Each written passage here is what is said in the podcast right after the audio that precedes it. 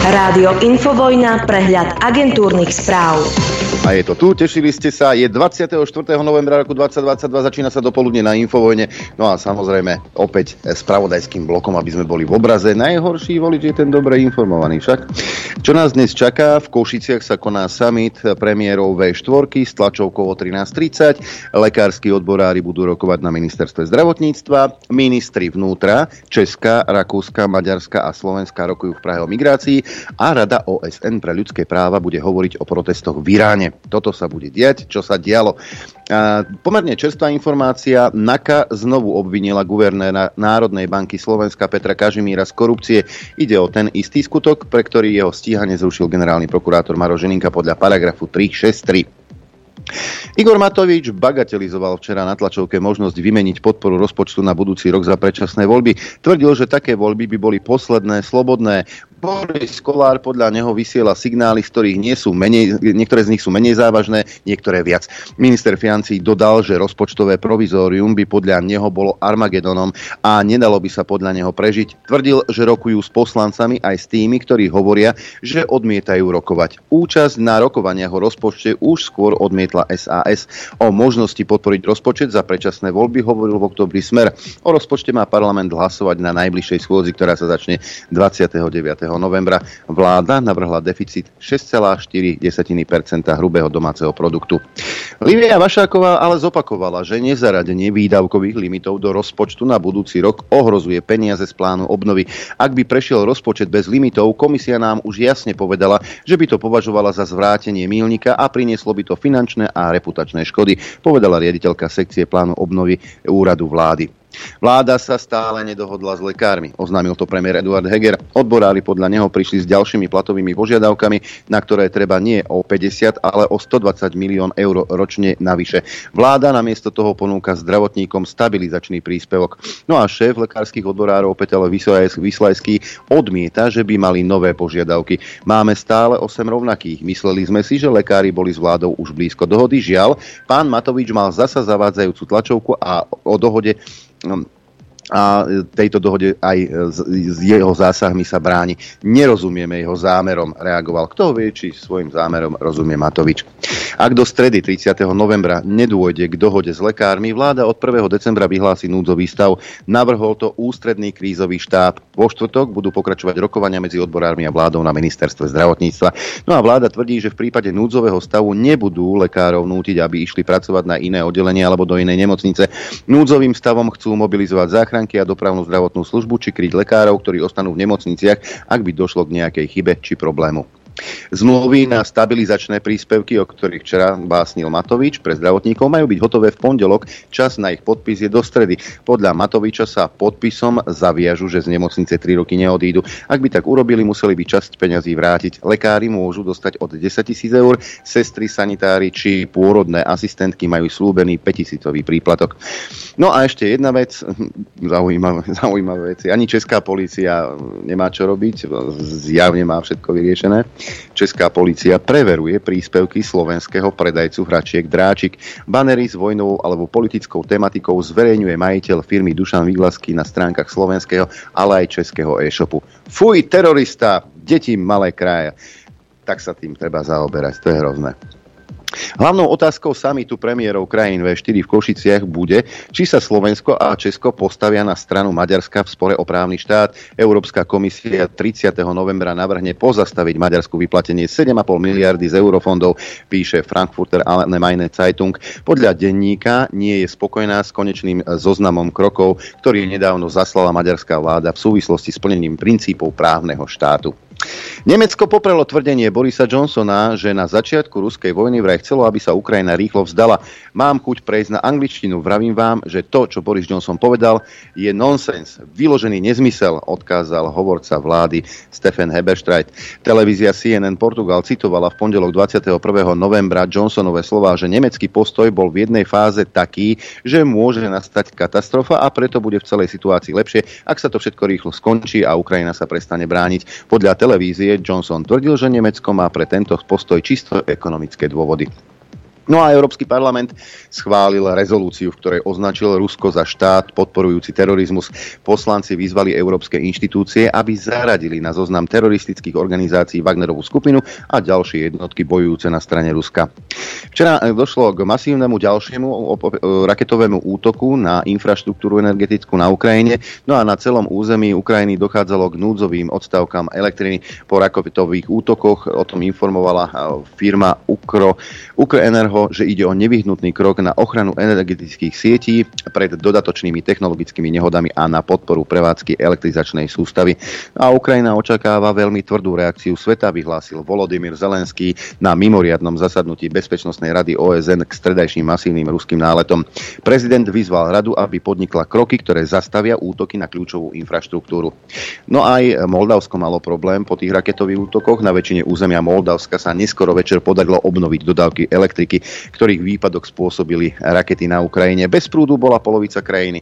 Kišiňov vyzval, že si pred, teda avizoval, že si predvolá ruského veľvyslanca. No a e, aj kvôli raketovým útokom Poľsko žiada Nemecko, aby poslalo systémy protizdušnej obrany Patriot na Ukrajinu. Berlín ich pôvodne ponúkol Varšave v reakcii na dopad rakety na polské územie s dvoma obeťami. Polská vláda teraz reaguje na stredajšie ďalšie masívne ruské útoky. Čo si myslíte, keby ten patriot ide aj na Ukrajinu, kto ho bude obsluhovať? Ukrajinci alebo priamo Nemci? E, iné slová počuť aj z úst politikov. Kazašský prezident Kasim Žomart Tokajev povedal, že nastal čas na kolektívne hľadanie mieru na Ukrajine. Po samite šestčlennej organizácie zmluvy o kolektívnej bezpečnosti v Jerevane takisto povedal, že jej krajiny nesmú dovoliť, aby sa rozdelili cesty Rusov a Ukrajincov.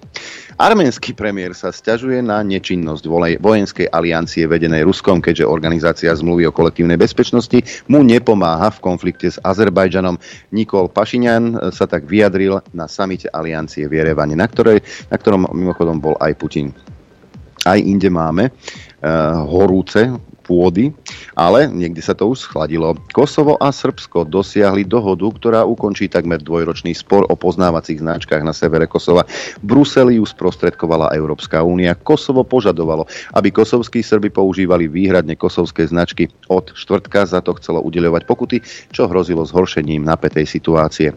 Šéf americkej armády Mark Miley telefonoval s tureckým náprotivkom, Güllerem po posledných veľkých tureckých útokoch na severe Sýrie a Iraku. Spojené štáty americké využívajú základňu v sírskej provincii Hasaka na boj s islamským štátom. Ja si myslím, že už neexistuje. Bezpečnostný hovorca Bieleho domu John Kirby v útorok vyjadril obavu, aby turecké vojenské operácie neohrozili americké jednotky v Sýrii.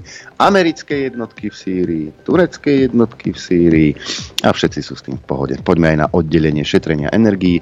Poľsko, Taliansko, Španielsko či Belgicko Slovensko kritizujú návrh cenového stropu na plyn, ktorý predstavila Európska komisia. Zástancovia stropu hovoria, že vzhľadom na nastavenú cenu 275 eur za megawatt hodinu je takmer nepoužiteľný a môže mať negatívny účinok.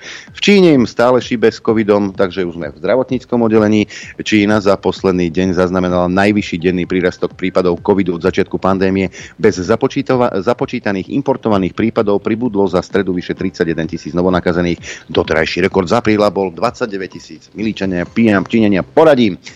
Prestaňte testovať, budete mať po problému. Predpoveď počasia. Najprv pohľad na mapu Slovenského hydrometeorologického ústavu, ako je to s počasím. Na východe aj prší, aj sneží, e, aj bez rážok. V Kamenici nad Cirokou napríklad je len zamračené 2 stupne, ale dážď v Trebišove a v Košiciach, v oboch prípadoch 2 stupne Celzia. E, sneženie v Prešove len 4 desatinky nad nulou, 1,5 stupňa v Tisinci a tam je momentálne e, zrážková činnosť zmiešaná, teda dáž so snehom. Bardejov hlási 2 stupne, Poprad minus 1, v Telgarte Mla a plus 1, 4,5 stupňa Rožňava, 5 Boľkovce, na Chopku sneží, tam je minus 6, so snehom by ste sa mali stretnúť aj v Liesku, tam len 2 desatinky pod nulou, pod mrakom Žilina 2 stupne, takisto Martin, na Sliači 4 stupne a takisto v Prievidzi, 5 stupňov Žiar nad Hrom, ale aj Dudince, 4,5 stupňa Nitra, 5 stupňov Urbanovo, 4 stupne Celzia v Piešťanoch, takisto takisto v Trenčíne a v Senici, v kuchyni 3,5 stupňa, v Bratislave 5, v Gabčíkove 6 stupňov Celzia. To je aktuálny pohľad na e, počasie na Slovensku. Inak je všade pod mrakom a počasie bude také aké by sme mohli v novembri čakať. Oblačno bude až zamračené v západnej polovici ojedinele zmenšená oblačnosť, miestami dážď alebo dážď so snehom od stredných polôch, na severe a východe v nižších polohách sneženie, ojedinele tvorba poľadovice a hmla. Najvyššia denná teplota vystúpi na 0 až 5 stupňov Celzia, na západe a na juhu stredného Slovenska okolo 7 stupňov. Teplota na horách vo výške 1500 metrov minus 3 stupne a fúkať bude slabý na západe a východe. Severozápadný až severný vietor rýchlosťou 10 až 25 km za hodinu. Dopoludne na Infovojne s Adrianom. Nie len s Adrianom samozrejme, ale aj s Norbertom Lichtnerom. Pekné dobré ráno vám prajeme, pán Lichtner, do štúdia 54. Dobré ráno tebe, poslucháčom aj divákom. Dobre, mám nejaké technické ku knihám stále máme nejakých, uh, nejakých ľudí, ktorí nečítajú tučným, čo je napísané. A proste je tam vždy napis. Tieto knihy sú, sa pred, predobjednávajú, lebo proste sú, nie sú podľa toho, jak to je. Chcem sa poďakovať uh, poslucháčom, uh, nejakých sedem ľudí sa mi ozvalo, čo buď mali tlačiareň, alebo niekoho poznajú, alebo spolupracujú, alebo ja neviem čo. Hej. Tak ja som samozrejme so všetkými siedmimi uh, musel som, no musel som si tak však vypýtať nejaké cenové ponuky a toto. A, a jeden poslucháč sa vytočil na mňa, lebo som nedostatočne rýchlo e, zareagoval. Nie, som to nevzal, tú ponuku. a, a ja nebudem sa k tomu nejakým spôsobom vyjadrovať. Ja, ja vyše 30, 30 rokov som vo výrobe, v obchode a v developmente a čo si ako myslíte, že čo? Že čo, ty mi dáš nejakú ponuku a ja keď pri nej skočím, tak som debil. Hej. No proste musel som si to, nakoniec sme teda som vybral a jednu firmu, a, ktorá a, bola doporučená, alebo odporúčená teda poslucháčka, lebo tá si tam nejakých 8 kníh dala vytlačiť, neviem čo, a mal som aj tak problémy s nimi, po, po chlapíkovi som chvíľku zjapal a neviem čo, lebo však jedna je z pozície sile, lebo obrovská firma. Ale to je jedno, nakoniec, nakoniec urobil to, čo som po ňom chcel a, a, a sme sa rozhodli teda, že pôjdeme, alebo som sa rozhodol, že pôjdeme s nimi.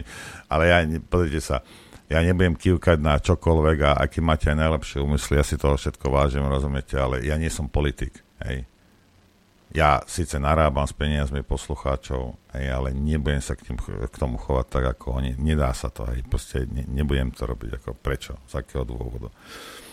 A ešte mi dáš aj debilnú cenu a ešte ani sa nechce so mnou podeliť, s tými politikmi sa aspoň podelia. A nie, nie, nebudeme srandovať. Proste ono, tri dní to trvalo, hej, uh, dobrá správa je, bolo na stránke však, lebo tá tlačená, s ktorou spolupracujeme, nám povedala, že v januári, tak tam bol január, a teraz tam svieti 15. december. Pravdepodobne to bude skorej, hej, takisto aj Lenin tam svieti niečo, ale v nedelu už začneme rozosielať. A už ho dá, budem, budem ho dávať na vlak. A, a tá, tá revolúcia svedom, vedomia bude, neviem, čo ja viem, možno okolo 10. to dostaneme. Do Vianoc určite to pošleme. To čokoľvek si objednáte a zaplatíte do nejakého 10. decembra, čo sa týka týchto a, aspoň teda revolúcie vedomia, tak určite, určite vám to do Vianoc odošleme aj skôr, možno týždeň pred Vianocami. Hej, takže a toľko k tomu. Hej. Tak ďakujem za, za, za, za trpezlivosť samozrejme, aj za, za tú pomoc, lebo ako to okamžite naskákalo, som veľmi rád, že, že ste nám takto pomohli. A samozrejme jeden druhému. No, Adrianko, Počúvam ťa s, s dvomi ušami. Mám to dve také správy. Počúvam ťa silno. Jedna je taká... Hmm, americký veľvyslanec, tento, čo je Guatamrana sa volá. Tu na Slovensku, hej? Hej, hej, hej. Taký, taký čistý Američan niekde. Mie, mies, mies, miestný miestodržiteľ. hej, hej. A jak, jak sa to volalo? Nie, jak, jak sa to volalo. Miestodržiteľ, hej, guvernér, neviem čo. To je jedno. A rozhovor pre pravdu robil a okrem plná somarín tam, po, si to prečítajte. A to je jedno, hej, to, to je denní gen kamaráde, kam sa hrabe na neho. Ale dostal otázku. Slovenskí politici, hlavne z opozičných strán, radi tvrdia, že slovenskú prezidentku Zuzanu Čaputovú, ale aj ďalších, povedzme viac liberálnych politikov, nejako riadi vaša ambasáda. Ako na to reagujete? A tento on je, Rana, hovorí, že je to úplne nepravdivé. Ako by povedali moji britskí priatelia, je to úplný nezmysel. Vieme, vieme že ruské dezin... toto je dôvod. Ruské dezinformácie sú na celom svete. Americké nie sú. Rusi sú veľmi... Američani vyvážajú všetko, rozumieš, všetko, všetko, ešte aj demokraciu v bombách, všetko vyna, vy, ale propagandu nie, to, to nevyvážajú. Iba Rusi. Dobre. Rusi sú veľmi efektívni v šírení svojich lží. Hej. Ja som nevidel, že to Rusi tvrdia, že Čaputovo riadi americká ambasáda. Každý deň to vidíme na Ukrajine. Tieto typy argumentov sa šíria z ruských dezinformácií. Mm-hmm. Toto je americký veľvyslanec na Slovensku. A, a jasne, že Slovensko nie je tak dôležité, tak sa pošle nejakého, nejakého čuťuliho. Usilujú sa podkopávať demokraciu a oslabovať zvolených politikov. Ľudia, ktorí opakujú tieto lži, to vedia. Nemajú žiadne O, a čo, čo tie ruské rakety, čo dopadli na Polsko? Nemajú žiadne riešenia, ktoré by mohli ponúknuť, takže radšej prichádzajú s provokatívnymi vyhláseniami. Vedie to k podkopávaniu viery ľudí v demokraciu. Viera, keby som viera, počul Čaputovú, ty. Viera ľudí v demokraciu hej, bola viera. podkopaná americkou administratívou, prezidentkou Slovenskej republiky, vládou Slovenskej republiky, súdmi, políciou a prokuratúrou generálnou. Pozdravujem pán, uh, pán Ženka. Dúfam, že ste dostali tento mesiac odo mňa peniaze. Ja som od vás prácu nedostal, ale tak nevadí. Snáď niekedy začnete pracovať. No a teraz, vidie, uh, teda, vidie to k podkopávaniu viery ľudí, k demokraciu, k podkopávaniu viery ľudí vo voľby. Áno. Máš vieru, pravdu. Vieru, vieru. Počúvaj ma, viera Veriť ty môžeš v ľudské dobro, veriť môžeš e, v Boha, veriť môžeš v krásu prírody, veriť môžeš svojej manželke, veriť, ale demok- v demokraciu sa neverí. Ty ju máš strážiť dennodenne, sa máš zaujímať o svoje veci, nie v to veriť, sadnúť si, demokracia moja, bože, ja v teba verím, zapálim za teba sviečku to, ako toto sú čo za žvásty? No, veriť v demokraciu. Ale vo voľby musíš veriť ešte. Ešte aj veriť A vo je to absolútne nepravdivé. Rana ne, nekoordinuje Čaputovú. Vidíte, ako to ja pekne viem povedať. Teda to tvrdím. Spojené štáty a Slovensko majú skvelé vzťahy. Hm. Uh-huh sme pri... No to je ako keď prídeš do oného, do, do nevestinca a dá ti zadarmo, tak jasne, skvelé vzťahy. Nemôžeš povedať nič zlé na ňom. Sme priatelia a spojenci a máme podobné hodnoty v ekonomike, bezpečnosti a kultúre. A na týchto kultúre? Veci... Hej, na, a na týchto veciach spolupracujeme. Chceme však vyhlásiť, že Slovensko je suverénnou krajinou a toto sú klamstvá konšpirátori zastratí. Tak my máme rovnakú kultúru. Zase som sa dozvedel niečo nové. Cí, pána. Som nevedel, že to tí indiáni normálne, že východňarské pesničky špívajú pri ohničku, šiholia nohy. Rozumieš? Tak ako toto, môže toto niekto žrať vôbec takéto slova? Že máme spoločnú kultúru na tisícky svetelných rokov máme rozdielnú kultúru. A my máme... Spo- to, ako môže toto niekto vypustiť z huby? Treba podotknúť, že tento veľvyslanec je pôvodom Ind a Indiáni, ktorých Američania vyvraždili, teda Briti, hej, Francúzi, Nemci, Holandenia, títo, čo to tam skolonizovali, tak to, to, sú, to sú Indiáni, hej, alebo červení Indiáni ich volajú, volajú anglicky, alebo teda ako native ešte, takí, hej, čo sú domorodci. No a teraz ti dám teraz ti prečítam jeden. Ja som to prehliadol, ja som vám ospravedlňujem. Dobré správy, uh, dobré správy, uh, nejakým spôsobom som prehliadol za posledný týždeň. Sypem si popol na hlavu a neviem čo. A možno si to ty hovoril, aj, ale proste ja som si to nevšimol. Hej. Hla, hľadali sme Čekana. Aha, a našli sme. Od, píše on o sebe. od minulého... A potom niečo hovorte o tom, že to sú náhody, hej? Kto verí na náhody? Ja nie. Vo voľby to verím, aj v demokraciu verím, aj v to, že Čaputovu neriadi americká ambasáda. Od minulého týždňa som predsedom správnej rady nadácie otvorenej spoločnosti. Píše, píše Ujo Čekan. Hej? No toto už bude teraz vedecká nadácia otvorenej spoločnosti. Trošku, aby ste vedeli, že prečo, lebo treba priniesť správcov. Nie je mi jedno. Tá, nie je mi to jedno, že značná časť našej spoločnosti je otravená nenávisťou strachom a oklamaná dezinformáciami. Zúza, denník, en denník, sme aktuality. Vo verejnom priestore má často navrh neslušnosť, arogancia, netolerancia, urážky, vyhrážky, či dokonca násilie. Zajímavé je, že arogantní ste vy, netolerantní ste vy, urážate ľudí vy, a ja tiež, ja zase nevriem, že nie, a vyhrážate sa kde komu. Hej? Takže a áno, používate násilie na presadzovanie svojich vecí. Hej? Takže asi píše o, o, o tej skupine od, od, od Čaputovej až, až po posledného policajta. Naša spoločnosť je polarizovaná, frustrovaná, naštvaná a v poslednom čase vidíme, kam to dospelo. Vraždy z nedávisti, z arogancie a tak ďalej. Nemôžem a nechcem sa len tak na to pozerať. Aj kvôli mojim trom malým synom, pre ktorých chcem zanechať lepšiu spoločnosť lepšie otvorenie. Dobre, toto už je nezaujímavé. Takže, a ako by som to povedal? Počúvaj, čekám. Ak vymyslíš test na to, že vieš, zašpáraš ma, neviem, do zadku, do nosa, kdekoľvek do ucha, nech stojí aspoň 5 eur, a že zistíš, že kto je dezolát, to by bolo čo? To by bola dobrá vec. Niečo také treba vymysliť. Taká, taká kapacita, ako si títo určite, určite vynajde. Či ako Adrianko. Tak on je, on je predseda správnej rady nadácie otvorenej spoločnosti. A teraz, čo, čo, čo, ako to ja mám komentovať? Čo vám mám ešte povedať? Aj? Nestačia ich činy?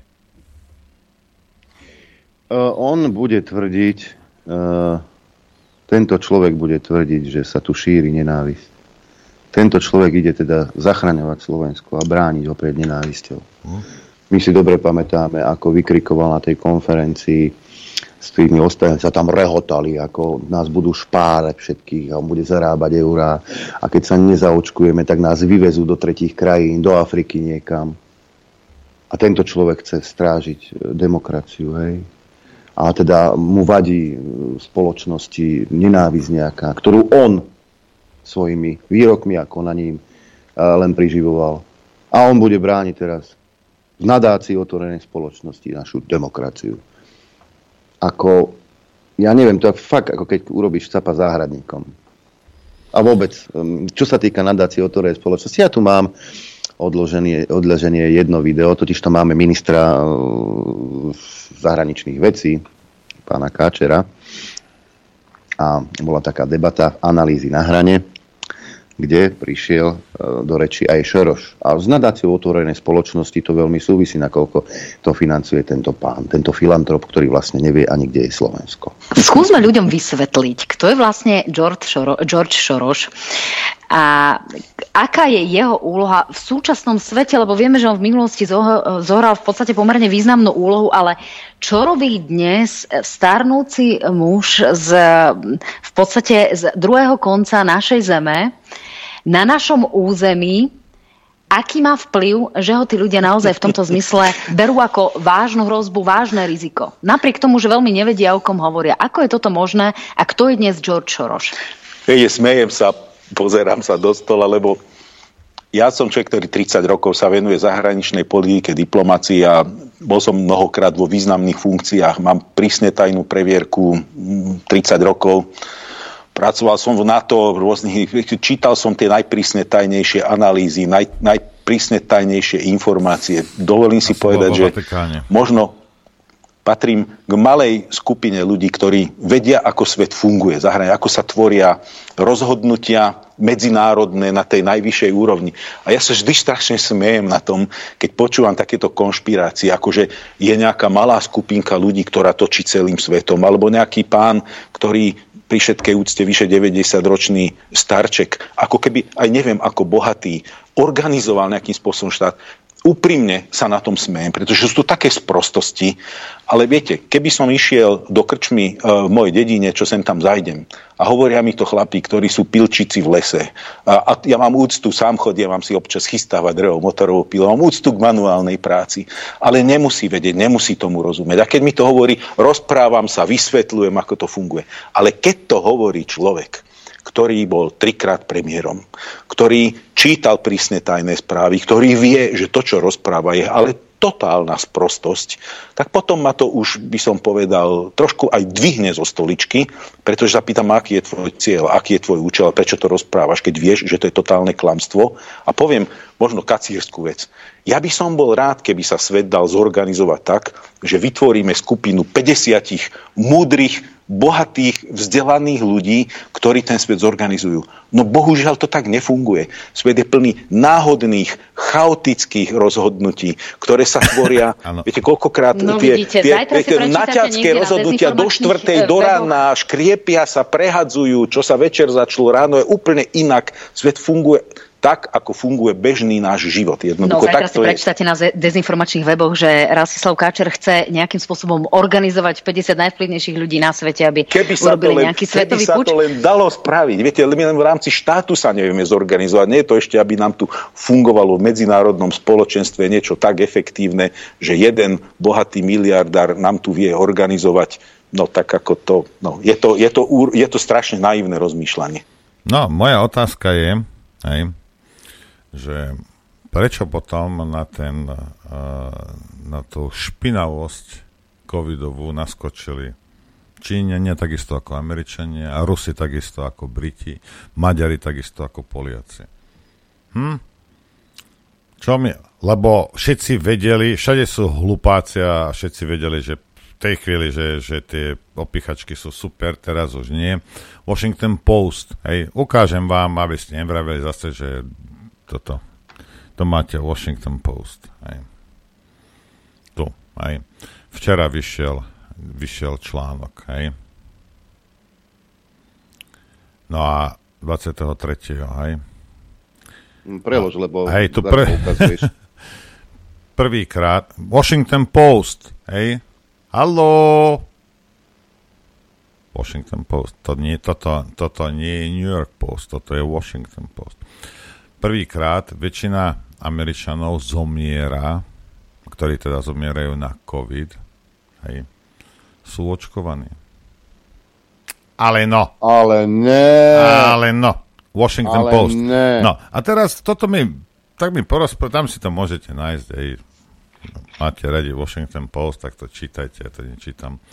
Ale vyskočilo mi to v jednom videu a tak som sa na to pozrel, či to tam naozaj je a je to tam som zvedavý, čo s tým urobia. Samozrejme na konci ti vysvetľujú, že ale napriek všetkému si daj ešte boostra, lebo kokos, to je najlepšie, hej. Ako to je jedno, dostaneš dve úplne diametrálne odlišné informácie v tom článku, ale klasika, hej. Každý nech si vezme z toho, čo chce. No, a potom nepovie, že no, čak by sme povedali pravdu, veď sme ho napísali. Ne? To, že potom ľudí nutíš... Fauci, odchádza, posledná veta jeho bola, aby sa ľudia dali ešte ďalší boost. Ešte, ešte predával, ako už bol jednou nohou vonku, ešte stále predával. Hej. Tak toto je, takáto, a, takáto je realita. Takže, hej, takže ešte aj Washington Post ti to napíše, ale ty mi vypisuj niečo, hovor mi, ak svet nikto neriadi. No a teraz Pozrite sa, predstav si, Adrianko, že máš 148 rokov, jak má starý Jony, starý žid z Maďarska, hej? A máš cukrovar, hej? A niekto bude tvrdiť, že ten, ten starý Adrian, ten, ten vyrába cukor. A ty to začnú, si normálny, počúvaj, ledva vie chodiť, tam o barličke, to tam niekto tlačí a nevie, kde je kotolňa, kde je, ja neviem, kde, kde čo to a, a nevie, čo je a, a cukrová Nič nevie. Hej. Jak by to mohol riadiť celú tú fabriku. Hej. Však. No, pozri sa, to je jedno. Jedno, či si zámočník, alebo vieš zvárať, alebo si na linke niekde, alebo si chemik, alebo čokoľvek, hej. Ale všetci, čo ste v tej fabrike, máte jednu úlohu. Bez ohľadu na to, či Adrianko vie ráno prdnúť, alebo nevie. Alebo či sa vie postaviť z postele. Všetci máte jednu úlohu. Vyrobiť cukor. Hej. Takže takéto argumenty, že on je starý a on by to ne... A prečo by to? Však to, tu sieť má dávno postavenú. Hej. Je, milý pán Káčer, a na čomu potom je podiel v denníku SME? Aby pomohol slovenskej žurnalistike, aby vyvážela tie hnusné klamstvá, ktoré sú na alternatíve. Ah. Ideme si zahrať. Poďme radšej. Prvý blok bude taký monotematický, zo zrejmých dôvodov.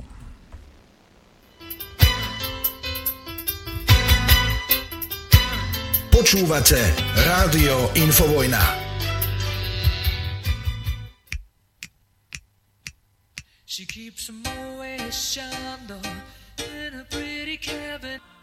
Chcete vedieť pravdu? My tiež. My tiež. Počúvajte Rádio Infovojna. Zdravím vás všetkých zo štúdia Juch. Aj do štúdia 54. Tak, dobré ráno všetkých. Inak ja... Káčerovi by som chcel odkázať, že a neviem, čo si o sebe myslíš, ale ani americký prezident sa dostane, nedostane k všetkým utajným informáciám, možno si viac. Hmm. A to som e, potom hrdý na to, že som Slovak. Hej. E, keď sme hovorili o tom Čekanovi, medzičasom sa mi podarilo nájsť to video, tak si pripomenieme tohto bojovníka za demokraciu a nového šéfa e, nadácie otvorenej spoločnosti.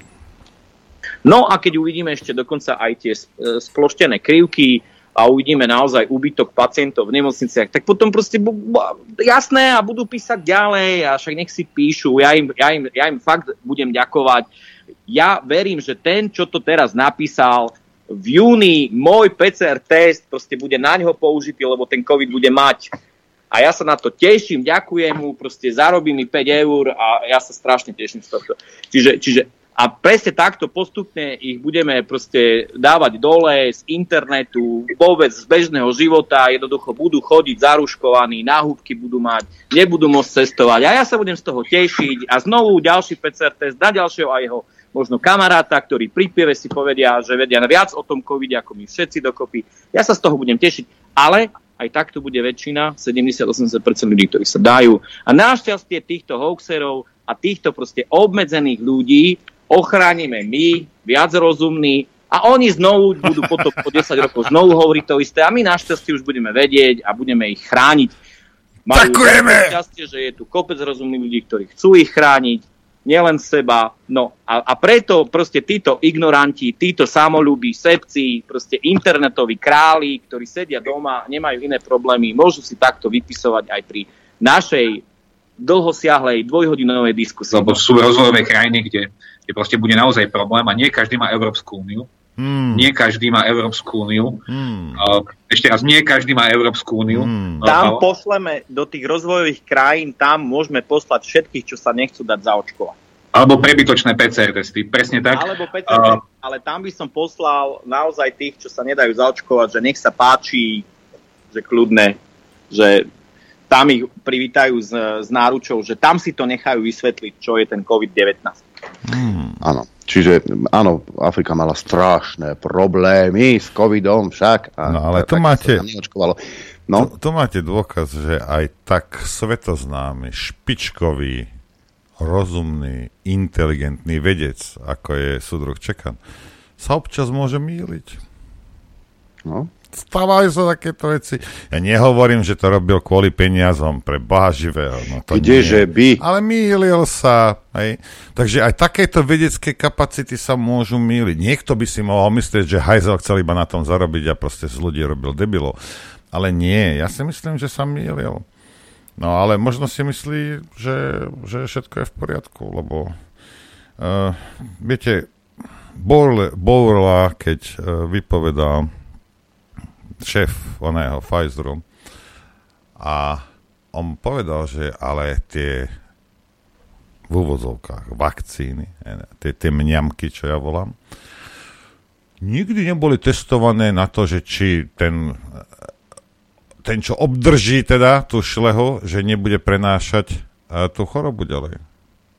No toto nikdy nebolo testované. Ale všetci nám hovorili, že daj si to, lebo, lebo nebudeš hovedo a, a ochrániš ostatných. Nie kvôli sebe. Však ty si, ty si hrdina, ty to, kvôli druhým. Hej. Ale Pfizer tvrdí, že na, to, že na to nikdy netestovali. Ale mnoho, mnoho politikov v telke, mnoho vedcov takýchto povedalo, že No ale s tým ochrániš druhých. A ty si si to vzal a teraz máš krče, alebo ti už odfikli jednu nohu, hej? lebo si chcel chrániť ostatných. Hej? No tak si chorý, ak chceš chrániť ostatných, zostan doma na zadku sedieť. Ti vravím zase ja. Hej, a nemusíš riskovať život kvôli tomu. Hej. A takže toto, sú, toto, sú, toto boli tie ich, uh, tie ich dôvody, prečo oni, hej, prečo oni si to dali pichnúť. Ale šéf Pfizer vraví, že nikdy to na to netestovali. Že oni nevedia. A vyzerá, že to nebráni však tomu, aby si to neroznášal jak syfilis po dedine.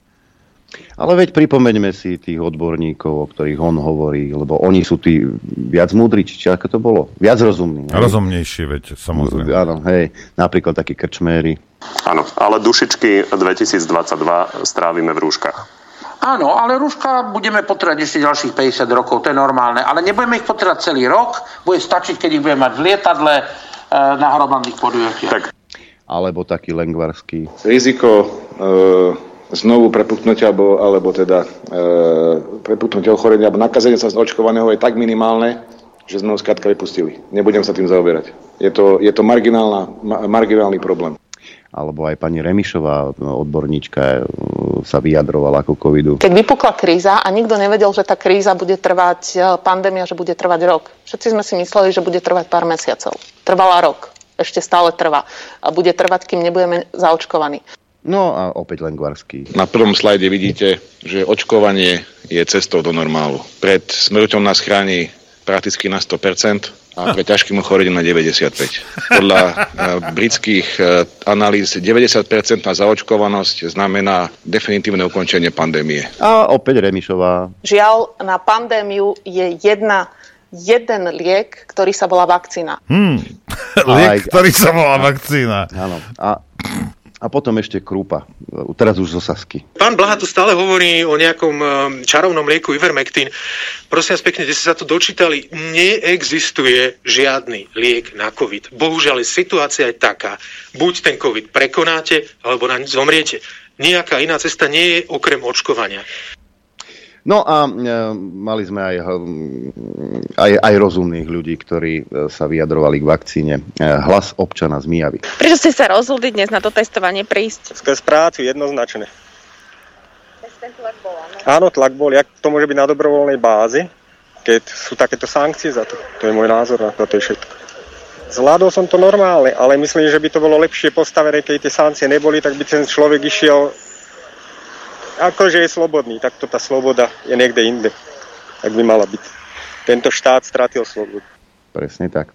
A čo sa týka tej vakcíny, dnes už vieme, pán Čekan, a máme skúsenosti. Ehm, aj lekári už majú skúsenosti o tom, ako tie vakcíny fungujú však, ako píše Mária Magocová, z portálu Christianitas. Očkovacia kampaň v Českej republike sa niesla v znamení tečky, teda bodky po injekcii, ktorá urobí len maličký vpich na vašej koži a ochráni vás pred covidom. Ale ups, chybička sa vloudila. Českí filmári totiž našli ľudí, ktorým tečka spôsobila vážne zdravotné problémy a nakrútili o tom a mimoriadne zaujímavý dokument. Autori dokumentárneho filmu s názvom Tečkované príbehy hovoria, že ich cieľom bolo zozbierať informácie o problematike, o ktorej sa mlčí. Pre rešpektovaný denník Epoch Times povedal režisér Viktor Baroš, že sfilmovali príbehy ľudí postihnutých následkami po očkovaní, ako aj výpovede odborníkov z rôznych vedných odborov, ktorí k tejto téme majú čo povedať. Autori chcú teda rozprúdiť diskusiu a dúfajú, že ich film, ktorý si môžete pozrieť aj na ich webe www.svedomí národa.cz tečkované pomočka príbehy, uvidí čo najviac ľudí. Nech si každý divák urobí názor sám, dodáva režisér Viktor Baroš. Filmári na svojich stránkach uvádzajú, že mali nakrútených 9 príbehov a chceli robiť finálny strih dokumentu, keď sa dozvedeli o ďalších ľuďoch, ktorí ochoreli po vakcinácii. Ich príbehy boli natoľko vážne, že museli v nakrúcaní pokračovať ďalej. Okrem Petri a Radky, u ktorých sa po bodke, teda tečce, objavili veľmi vážne diagnózy, sme sa stretli tiež s neurologičkou pani doktorkou Jaroslavou Chlupovou, ktorá nám okrem iného povedala, že sa v ordinácii každý deň stretáva s ľuďmi s rôznymi následkami po vakcinácii. Rozhovor s ňou je natoľko zaujímavý, že ho pravdepodobne zverejníme samostatne, uvádzajú tvorcovia filmu.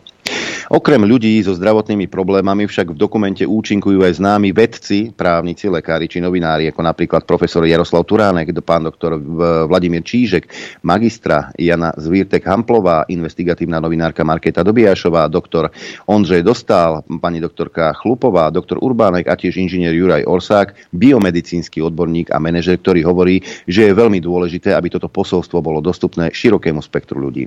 Veril som lekárom, ale moja dôvera k bielým plášťom je navždy preč, hovorí pre dokument e, od redakce svedomí národa pán Orsak s tým, že ešte nie tak dávno žil veľmi aktívne, ale po vakcíne sa u neho podľa jeho slov mali prejavovať vážne zdravotné problémy. Očkovanie mi poradili všetci moji lekári, ktorí vedeli o mojich diagnózach a jednoznačne mi vraveli, že očkovanie je bezpečné. Spomína v dokumente Juraj Orsák s tým, že o svojom zdravotnom stave informoval aj pani, ktorá ho očkovala a tá ho uistila, že je to v poriadku. Prvýkrát skolaboval hneď po aplikácii priamo pred zrakmi lekárov. Po druhej dávke sa mu zdravotný stav zhoršil tak, že začal strácať kontrolu nad vlastným telom. Začalo mu kolobovať aj dýchanie a ako hovorí, od toho dňa už nebol schopný postarať sa sám o seba. Raz som išiel vyniesť smeti a skolaboval som, sused požiarník ma musel vyniesť hore. Alebo keď som mal konferenčný hovor s ľuďmi zo zahraničia, ja som zabudol po anglicky, zabudol som rozprávať. Hovorí pre tečkované príbehy s tým, že strácal vedomie aj 150 krát denne a trpel silnými migrénami. Pán Orsák teda začal navštevovať lekárov a stiažoval sa na zdravotné problémy, ktoré sa u neho prejavili po vakcinácii. Nikto mi nepomohol, konverzácia končila vo chvíli, keď som povedal, že tie problémy mám od očkovania, tvrdí. Našťastie po čase našiel neurológa, ktorý mu nasadil vhodnú liečbu a tá aspoň čiastočne zabrala. Pri najmenšom vedomie už pán Osák strácal iba 15 krát denne. Rovnakú skúsenosť má za sebou aj veterinárna lekárka, pani doktorka Petra Miklišová. Bola som očkovaná vakcínou Comirnaty e, a odtedy mi, mi nebolo dobre. Začala sa mi točiť hlava, hlava, boleli ma svaly, hlavne stehenné, chrbát. Počas šoférovania som odrazu prestávala vidieť na jedno oko. Hovorí Petra, ktorá sa objednala na špecializované vyšetrenia k neurológom a imunológom. Dozvedela sa, že jej problémy s vakcináciou nesúvisia a že si to všetko asi sugerovala. Jej stav sa však zhoršoval, dokonca už nevládala sa ani postaviť z postela alebo dôjsť na toaletu. Kontaktovala teda iného špecialistu z Prahy, ktorý jej potvrdil, že podobných prípadov, ako je ona, má plnú ordináciu. Slova Petri Miklišovej v dokumente potvrdila aj lekárka neurologička Jaroslava Chlupová. Počítala som, koľko ľudí denne mi príde s podobnými problémami do ordinácie. Je to 10 až 20 Takí 3 4 ľudia denne. Profesor e, Jaroslav Turánek, vakcinológ, imunológ, farmakológ v dokumente pripomína. Hovoril som to už pred dvoma rokmi. Čím viac sa bude dávať tých dávok, tým budú tie príznaky horšie. Prisudzoval som to okrem iného aj tomu, čo sa používa v tých vakcínách, že sú to tie kationické lipidy, ktoré sú sami o sebe cytotoxické a môžu spôsobiť autoimunitu voči nervovému systému. V Česku sa pri téme očkovania momentálne rieši okrem toho, tohto závažného dokumentu aj kauza speváčky Marty Kubišovej. Bolo tak pred tromi mesiacmi, ak sa pamätáte. Ktorá doteraz poslušne počúvala pokyny lekárov a nechala si pichnúť tri dávky vakcíny proti covidu. Teraz však pre portál Extra.cz prehovorila o tom, že na štvrtú dávku ju už nikto nedostane a až z tej tretej mala dlho zdravotné problémy. Asi pol roka som potom mala akoby chrípku. Šteklilo ma v ušiach, oči mi slzili v absolútne nevhodných momentoch a cítila som sa fakt zle. Prijalo som to nakoniec ako svoj údel, ale bola som z toho vážne pol roka rozložená, hovorí spevácka legenda. E, ten dokument si môžete pozrieť, ešte raz zopakujem, www.svedomí-národa.cz lomítko, tečkované pomočka príbehy lomítko. Ja by, ja by som rád upozornil na dokument, ktorý je u nás, americký dokument, lebo treba americké veci pozerať. A čerstvo zverejnený, áno. Aj tak sa to volá, že náhlas, náh, náhle úmrtia, dokument o devastujúcom dopade COVID vakcín. Aj. Je to s českými titulkami alebo český ten dubbing je cesta. Tak, uh, odpor- ja som si to dnes ráno pozrel a je to humus. Hej. Ak si biorobot opichaný, ani to nepozeraj. Ako radšej môžeš, nie. ale radšej to nepozeraj, lebo aj tak s tým nič neurobiš. A ostatní sa pozrite na to. Hej.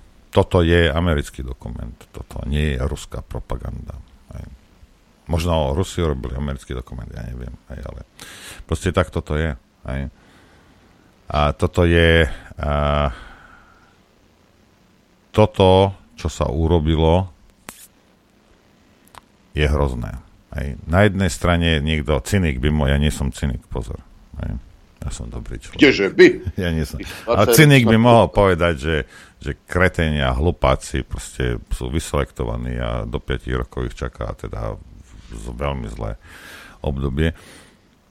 Ale čo títo ľudia porobili, aj vrátane lekárov na Slovensku, slovenská vláda, prezidentka Slovenskej republiky, vedci, odborníci, hej, to vyžraté prasa Mikas, hej, a kde kto, kto toto tlačil ľuďom do hlavy, nútil ich, vydieral, hej, títo ľudia všetci patria do väzenia. Ja vám to vrajím. Toto, toto je jedna masívna genocída celoplanetárna. Ale keďže sa to neurobilo s pištol, so samopalom alebo s bombou, ale sa to urobilo takto, tak všetci sa pozerajú ako, že hm, no, čo už, hej. Ja, ako ľahko zmanipulovať ľudí, je to veľmi jednoduché. Treba vo vás zaprave vyvolať strach a za druhé pocit viny. Bože, ja som sa nedal zaočkovať, ja to tu šírim a kvôli mne zomierajú ľudia. Však? E, ja by som si ešte pripomenul e, slova pána bezpečnostného analika, analytika Alexandra Dulebu z kedysi mája, júna roku 2020, keď sa to celé rozbiehalo aby sme nezabudli na niektoré výroky však. Svetová zdravotnícká organizácia hovorí a žiada, aby tie členské krajiny e, zaratávali všetkých, ktorí v čase teda umrtia mali ten vírus do počtu tých zomrelých. Čiže ak si bol pozitívne testovaný, nemusel si mať príznaky, ale zrazilo ťa auto, tak ťa zapísali do kolónky, zomrel na COVID. To len kvôli tým počtom. Hej. O tom, e, ako fungujú či nefungujú PCR testy čekana. O tom, ako v bežnej laboratórnej diagnostike sa robí vždycky e, aj záložný test, lebo keď ťa otestujú, tak do nezávislého laboratória sa odosiela, aby sa potvrdil, potvrdila tá pozitivita. A to teraz, teraz nehovorím. Predtým to bolo zvykom, takým dobrým, hej, takým dobrým, veľmi dobrým zvykom bolo, že uh, keď ťa otestovali, tak to ešte išlo na jedno otestovanie, aby sa to potvrdilo. Aby to, aby to nebola falošná pozitivita. Však? Pri covide to ale nebolo. Dokonca sa nakúpili tzv. antigénové testy, ktoré fungovali, nefungovali. Však niektoré chcel dokonca Matovič vyvážať, e, vysypávať do Dunaja. A týmito testami vás držali v šachu, strašili vás. Však. Otázka je, lebo k tomu Washington Times, aby si niekto zase nemyslel, že tam oni píšu, že ľudia zomierajú od, tých, uh, od, tých, od tej mňamky. Nie, oni tvrdia, ani to netvrdí Washington Post, teda, a netvr, nič by to oni to tvrdili, oni zo CDC si vzali za august, za, za september dáta, hej? A ľudia, zomierajú ľudia na COVID, ľudia, ktorí sú zaočkovaní, alebo teda opíchaní, zomierajú na COVID, hej? Nie, to, to je iná skupina tá, čo... Toto to je nič. Hej. To, to, to s tým nemá nič. Nie, títo ľudia zomierajú presne na to, proti čomu sa akože dali zaočkovať. Kapete tú iróniu? A teraz vám poviem jednu vec. Ja mož, možno tí, ktorí ste mladší a možno si to budete ja to už nebudem a budete si, pamätajte si moje slova. Ak my s týmito ľuďmi nič neurobíme, hej, ak to necháme len tak prejsť, lebo sme dobrí a, a, a, a, a holubičie, ja neviem, aký, aký sme holubičí národ a, a kde aké somarenie na nás, ak to necháme tak, tak sa to zopakuje. A verte mi, že s jedlom rastie chuť a však to video existuje, že keď uh, Gates povedal, že vakcinácia o 10-15% populácie vieš znížiť, hej? že ak to necháme tak, tak to bude zas a zas a bude to mať oveľa, to nebude 15-20 tisíc mŕtvych, to nebude 30-40 tisíc, o ktorých sa lekári nestarajú. Teraz chcú peniaze, jasne, veď za dva roky toľko roboty ste urobili, skoro som sa postrel z toho, hej. To nejde o nejakých 60 tisíc ľudí. hej, ktorí zomreli. To, to bude horšie. Ak týchto ľudí nepotrestáme, ak to necháme tak, celú zastratú pandemickú komisiu, hej, celú vládu a všetci, ktorí toto robili, tzv. odborníci, sú videá, sú vyjadrenia, hej, týchto ľudí je nutné potrestať, lebo ak nie, tak ti to urobia zas. Urobia ti to zas. A teraz hovorím hlavne tým, ktorí ste sa nechali opichať. A postavíš sa zo stojičky a sklátiš sa, rozumieš, jak ožratý alebo po, pozostali tých, ktorí zomreli mŕtvice, kdejaké, kdejaké somariny, hej, čo sa im stávali. A stávajú a budú sa stávať. Ak ich nepotrestáme týchto ľudí, zopakuje sa to. Hej, to je celé. Ja, nemusíme. Hej. Ja vám iba vravím, že takto, takáto je kauzálnosť. Nepotrestáme ich za rok, za dva, za päť, tu urobia zas, urobia to vo väčšom meritku a bude viac mŕtvych. Možno nás je dosť Slovako, možno nám je jedno, čo naše deti, možno nám je jedno, čo naši rodičia. A necháme sa, na, lebo on má napísané mudr, pred, alebo je nejaký vedec a má PhD urobené. Hej? Lebo si ho nepočul, že aha, za každý zastratý test má 5 eur. Hej? Tento viac ak rozumný. To, no, či, pozrite sa, ak, ak sme ignoranti, niektorí z nás dopadnú veľmi zle. Nevravím, že všetci. Ale toto, ak necháme ešte raz opakovať, hej, ak, ak tých ľudí potrestáš, tak na jednu generáciu, možno na nejakých 20-25 rokov máš pokoj. Nie je dokonca existencie Slovenska a Slovákov. Uh, uh. Takto ich, keď ich veľmi, veľmi potrestáš, hej, tak možno na 50 rokov máš pokoj. Ale potom zase príde niekto a zase to bude skúšať. A tu môžete vziať jed. Adrianko, ako sme na tom s časom? No, s časom sme tak, že dáme prestávku a budeme vlastne kontinuálne pokračovať v tejto našej milej debate plodnej, akurát, že nebudeme sami dvaja, ale pridá sa k nám náš host. Chcete vedieť pravdu? My tiež. My tiež. Počúvajte Rádio Infovojna. Dobré ráno. Po krátkej hudobnej prestávke No, Dobré ráno. Než sa dostaneme k hostovi, len jedno, jednu vec chcem povedať. Viete, že teraz oni vyvinuli ten liek, ten, ten uh, Paxlovid sa to volá, hej, na, na, na tento COVID. Hej. No ale problém je, že ľudia to nechcú brať. Hej. Neviem Lebo? prečo. Neviem. A proste ne, nechcú to veľmi brať.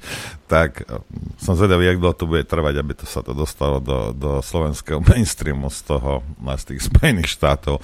Tak týchto, jak, jak oni ich volajú, anti-vaxxers, hej, že sú títo, čo sú antivaxery, tak toto sú zase anti-paxery, hej, anti-paxers ich volajú. Tých, čo sa odmietajú si brať liek, ktorý je už jasný, že je, že je dobrý. To len aby ste vedeli, že ako médiá fungujú a aká podpora. Lebo keď si antivaxer, tak to už nie, to je nejaký oný. Ja nemám nič proti očkovaniu. A som to vravel ja tisíckrát. Ale nebudem si, nebudem si pichať acetón, rozumieš, do seba ani, ani Fridex, ani iné somariny. A už vôbec nie niečo, čo niekto iný urobil ani neviem, čo to je, hej, a no, proste si to nebudem do seba píchať, nechám, nechať píchať, proste koniec, hotovo, bodka. Ja som zodpovedný za svoje telo, za, za seba, ja. Nie pán Mikas, nie pani prezidentka, nie vedec, ani žiaden lekár, lebo keď chcípnem tomu lekárovi sa nič nestane. Akože chcíplo koľko ľudí, nechali ich chcípnuť. A nič sa im nestalo. Tak prečo by som ja mal sa, keby bolo tak, že tvoj pacient Lichtner, keď zomrie, hej, teba tu zastrelíme pri stene, no, to by som mu viac veril. Hej. No ale keďže on absolútne je, nemá žiadnu zodpovednosť za, za moju fyzickú existenciu, tak si musím uvedomiť, že ani môj sused, ani sestra, ani bratranec, ktorý ma nahovára a oho, nie, ona robí v nemocnici, ona to vie, hej, a ja neviem čo, hej. Nie je v tej chvíli jediná zodpovednosť a jediný človek, ktorý je zodpovedný za moju existenciu, som ja. Hej. To oni nie sú. To je jedno, čo ti... Ja ti môžem povedať, počúvaj, daj si 18 dávok. Ja ti to môžem povedať. A keď po 17. alebo po 4. zomreš, čo si myslíš, že príde tvoj otec alebo tvoja sestra za mnou povie, že otec... No, Ja žiadnu zodpovednosť. Vy nesiete zodpovednosť, každý jeden za svoje telo. Veď ani e, Európska únia, nikto nenesie zodpovednosť za prípadné následky. Tak je posla, postavená zmluva. Tak si len pamätajte výraz že, anti-pexer, že možno to príde. Hej, e, výrobcovia nenesú zodpovednosť za prípadné vedľajšie účinky. Tak je postavená zmluva. Budeme sa, ostaneme v lekárskej tematike, skôr ako dáme slovo hostovi, lebo v tých platoch a v tých rokovaniach sa už ani divá svinia nevyzná, predpokladám, že ani Matovič. Tak si pustíme e, teda reportáž televízie Markíza, aby sme boli aspoň troška uvedení do obrazu. Zdá sa, že vláde došla trpezlivosť. Odborári finálne odmietli ich ponuku na zvýšenie platov. Vládni predstavitelia tak menia stratégiu. Na úrade vlády zasadal ústredný krízový štáb. Máme tam Zuzanu Holienčíkovú. Zuzka?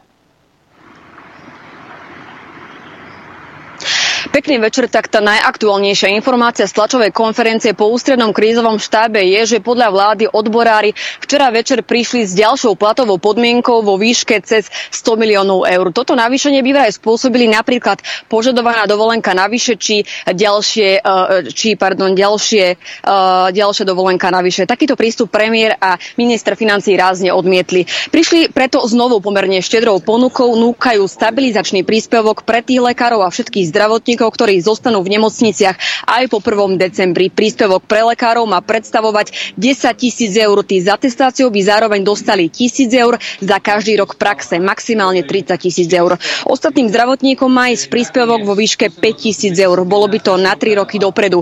Pokiaľ by sa však rozhodli napríklad po roku odísť, rozdiel musia doplatiť. Vrátiť. Minister zdravotníctva ešte raz opakoval, v akom štádiu je plnenie zvyšných požiadaviek odborárov a opäť uviedol, že dohoda bola na všetkom len nie na platoch. Ak sa do budúcej stredy nedohodnú, minister predloží návrh na vyhlásenie núdzového stavu. My sme sa dnes snažili spojiť aj s odborármi, tí sa však odmlčali a na telefonáty nereagovali. Iba pred pár minútami poslali vyjadrenie a síce, že žiadne nové požiadavky vláde nedali a mysleli si, že sú blízko dohody. Najbližšie rokovanie lekárov z vládou bude zajtra o 11. na ministerstve zdravotníctva. Ja ešte režiu poprosím o krátku dokrutku. Naša snaha podpísať memorandum s Lekárskym odborovým združením na teraz troskotala, pretože včera večer odborári dodatočne prišli s ďalšími požiadavkami, ktoré chceli zapracovať do pracovných zmluv. Znamenalo by to dodatočné navýšenie už nie o 50 miliónov eur, ale až o 120 miliónov eur. My celý ten balík peňazí, ktorý sme chceli na budúci ďalší a ten ďalší rok, čiže roky 23, 24, 25, celý ten balík peňazí chceme dať lekárom a vyplatiť im to priamo v decembri. Na tri roky dopredu, ale nie nevoľnícke zmluvy. Že musíš podpísať, že tri roky budeš robiť v nemocnici a potom to je tvoje. Nie. Každý lekár bude slobodný. V prípade teda, že do stredy budúceho týždňa dôjde k dohode, tak predložím návrh na vládu na vyhlásenie núdzového stavu v podstate tým cieľom e, toho núdzového stavu je mobilizovať subjekty, ktoré potrebujeme, napríklad dopravné zdravotné služby a súčasne chrániť zdravotníkov, ktorí e, postanú v nemocniciach e, pri prípadnom pochybení alebo pri nedostatku zdravotníckého personálu by neboli postihovaní. Toľko teda reportáž televízie Markíza. No a koho sa opýtať, ako to teda vlastne je. Opýtame sa našej spolupracovníčky Teresky, e, zdravotnej sestry, odborárky, e, babe, ktorej nie je jedno, čo sa e, okolo nej deje. Tereska, pekný deň ti prajeme. Dobré ráno. Aha. Ahojte, dobré ráno, no. zdravím všetkých. Priznávam, ja sa v tom nevyznám a tak dúfam, tak tajne dúfam, že ty hej. A, vieš čo, no je toho strašne veľa a, po včerajšku ešte viac, a, čo mňa rozčuluje neskutočným spôsobom a, a hlavne ma neskutočným spôsobom rozčuluje to, ako premiér klame, lebo aj, teda aj premiér, aj Matovič, lebo klamu. Mm-hmm, no, si mi zbúrala lebo klamu, teraz. No, aj, aj ja som, aj mne sa, aj mne sa včera zrútil svet, uh, lebo naozaj sa to dostalo do, do veľmi nechutnej roviny. Uh, a a po dvoch rokoch covidu, čo ste to všetko teraz ako predrečnili, to je taká pozitívna, bola taká pozitívna, taký pozitívny úvod do zdravotníctva, tak naozaj toto nám určite nepomôže. čo sa teraz deje. A ja mám veľa výhrad voči aj tomu, čo sa deje v zdravotníctve za posledné roky, nie len dva, tie teda tomu dali korunu, ale, ale aj čo sa týka vyjadrení politikov dlhodobo.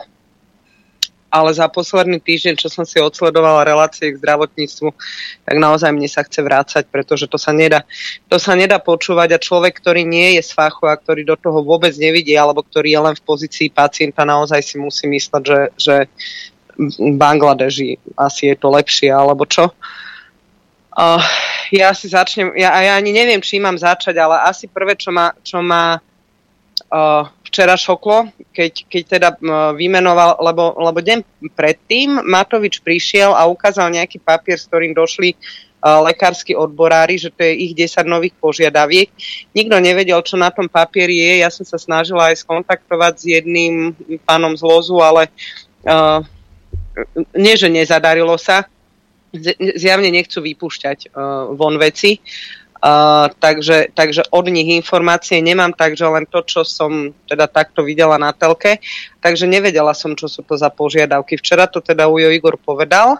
Povedal, že lekári chcú zapracovať do pracovných zmluv, uh, skrátený pracovný čas, dodatkovú dovolenku a tak. A, a že by ich to stálo neviem koľko peňazí navyše ale toto všetko tí ľudia už majú dohodnuté vo vyšších kolektívnych zmluvách, to beží, takže to není žiadna novinka, ani nič, na čo by bolo treba vynaložiť ďalšie finančné prostriedky, pretože skrátený pracovný čas mne sa podarilo dohodnúť pre, pre našich zamestnancov na, na 7,5 hodiny uh, v roku 2017, respektíve 16. Takže naši všetci takí tí, čo nemajú skrátený pracovný čas zo zákona, majú 7,5 hodinový pracovný deň. A rok na to sa to podarilo dostať centrále SOZu do kolektívnej zmluvy vyššieho stupňa. Takže 7,5 hodinový pracovný čas majú 5 rokov, alebo 4 lekári v štátnych nemocniciach. Takisto dodatkovú dovolenku. My máme ešte o dva dní navyše oproti tomu, čo je vo vyššej kolektívnej zmluve, čiže tých 5 dní pretavili do vyššej kolektívnej zmluvy. Takže to nie je nič, na čo by museli vynaložiť nové finančné prostriedky a čo by ich muselo zaskočiť, pretože tie nemocnice e, štátne takto fungujú 5 rokov. To, že Losto chce dať do pracovných zmluv, ja, e, ja poznám ich dôvody, e, pretože oni si dali do pracovných zmluv aj koeficienty, ktoré máme v zákone. Z toho dôvodu, keby náhodou niekto prišiel, lebo dlhodobo sa tu vyprávalo, že platový automat sa zruší, takže LOS sa, sa zasadil o to, že lekári majú v štátnych nemocniciach e, v pracovných zmluvách, alebo teda v mnohých univerzitkách majú v pracovných zmluvách zapracovaný koeficient, keby náhodou niekto platový automat zrušil, aby im ten koeficient dostal zachovaný. Uh, a a toto si možno tiež chceli dať ako poistku, keďže vieme, čo sa tu dialo uh, hneď po nástupe tejto vlády ohľadom uh, kolektívnych zmluv a akceptovania a vlastne zrušila sa záväznosť vyšších kolektívnych zmluv pre zamestnávateľov, tak sa len chceli poistiť, že im to nikto nezobere. Takže toto ja by som ako tragédiu nevidela. Vadí mi to, ako to podali politici, že, že naozaj zase z toho vyšli lozaci ako hlúpaci. Uh, ktorí len vydierajú a pritom nechcú nič, čo, nič, čo nemajú. To, to bola prvá vec, ktorá, ktorá ma tak akože zarazila. Teda prvá, to bola jedna z tých posledných už. Tak len aby, som, aby ľudia vedeli, že to nie je nič, čo chceli oni navyše, to je niečo, čo oni už 5 rokov majú. A teda oproti tomu, čo to doteraz stálo, by to na, nestálo navyše nič. Uh, ďalšie, čo uh, teda sklzáva to do roviny naozaj už len platov, ničoho iného a ja teda som si tu narátala a ja to nechám na ľudí, nech zhodnotia, či je to veľa, či je to málo, či sme si zaslúžili, či si nezaslúžime, alebo ako to vidia a čo, čo za tie peniaze čakajú v zdravotníctve. Tak, tak ja som si narátala hodinové mzdy, o, aby, aby, lebo keď vám ukáže niekto plat priemerný s príplatkami a ešte teda my máme byť radi, že si môžeme na tých príplatkoch zarobiť, o, ďakujeme, tak, tak ono to vyzerá, že teda jak strašne dobre my zarábame. Uh, tak aby sme si povedali, ako je na tom lekár po škole, tak lekár po škole bez atestácie zarobí 8,58 eur na hodinu v hrubom. A po novom, uh, teda po tej úprave, ktorú uh, urobili, je to 10 eur 27 centov. lekár atestovaný mal tento rok ešte 15,79 eur a od 1. januára ten najlepšie platený s tým najvyšším koeficientom by mal na hodinu 18,34 eur. Hej, čiže niečo medzi 15 a, a 18 eurami. Čo sa týka sestier, hmm. tak, tak tento rok sestra, ktorá skončila školu, tak zarobila na hodinu e, základnej zložky mzdy 6,11 eur v hrubom a od 1. januára zarobí 7,33 eur na hodinu v hrubom a tá najlepšie platená sestra tento rok mala 7,55 eur v hrubom a tento rok, čo sa zvýši plat, tak ten najvyšší po tých 20 rokoch praxe bude 9,90 v hrubom. To sú, to sú hodinové mzdy zo základných zložiek mzdy, kedy vy nemáte žiadny príplatok ani nič. Uh, ak si zoberem, že sestra s tou najvyššou mzdou, ktorá zarobí 10,90 v hrubom, tak bude mať cenu práce, nie hrubú mzdu, cenu práce 2210 eur a čistú mzdu z toho bude mať 1146 eur, pričom 1063 eur okamžite jej štát zoberie na daniach a odvodoch. Čo sa týka lekára, keď nebude mať žiadne služby, cena práce 4093 eur, čistám za 2123, 1969 eur obratom štát zoberie na daniach a odvodoch. Takže nech si teda sami poslucháči urobia mienku o tom, či, či za takúto prácu je to dosť, není to dosť, je to málo, není to málo. Ak si chcete privyrobiť, uh, ak si chcete privyrobiť, Tereza, tak príďte ku mne na stavbu, lebo ja platím robotníkom viacej, než vy dostávate. Aha, ja viem, taká je realita. Ako, taká, taká je realita. Hej. No, čiže a oni teda operujú nejakými priemernými vzdami, v ktorých sú zaratané nadčasy, nočné príplatky, víkendové príplatky a neviem čo. Toto sa bavíme povedzme o, o ľuďoch, ktorí neslúžia, o ľuďoch, ktorí robia na ambulanciách a, a proste preto ináč aj súkromné ambulancie napríklad začali vyskakovať, pretože že pre nich zrazu, keby mala sestra miesto ja neviem, ne, 6 eur zarobiť 10, tak pre nich už je to veľa.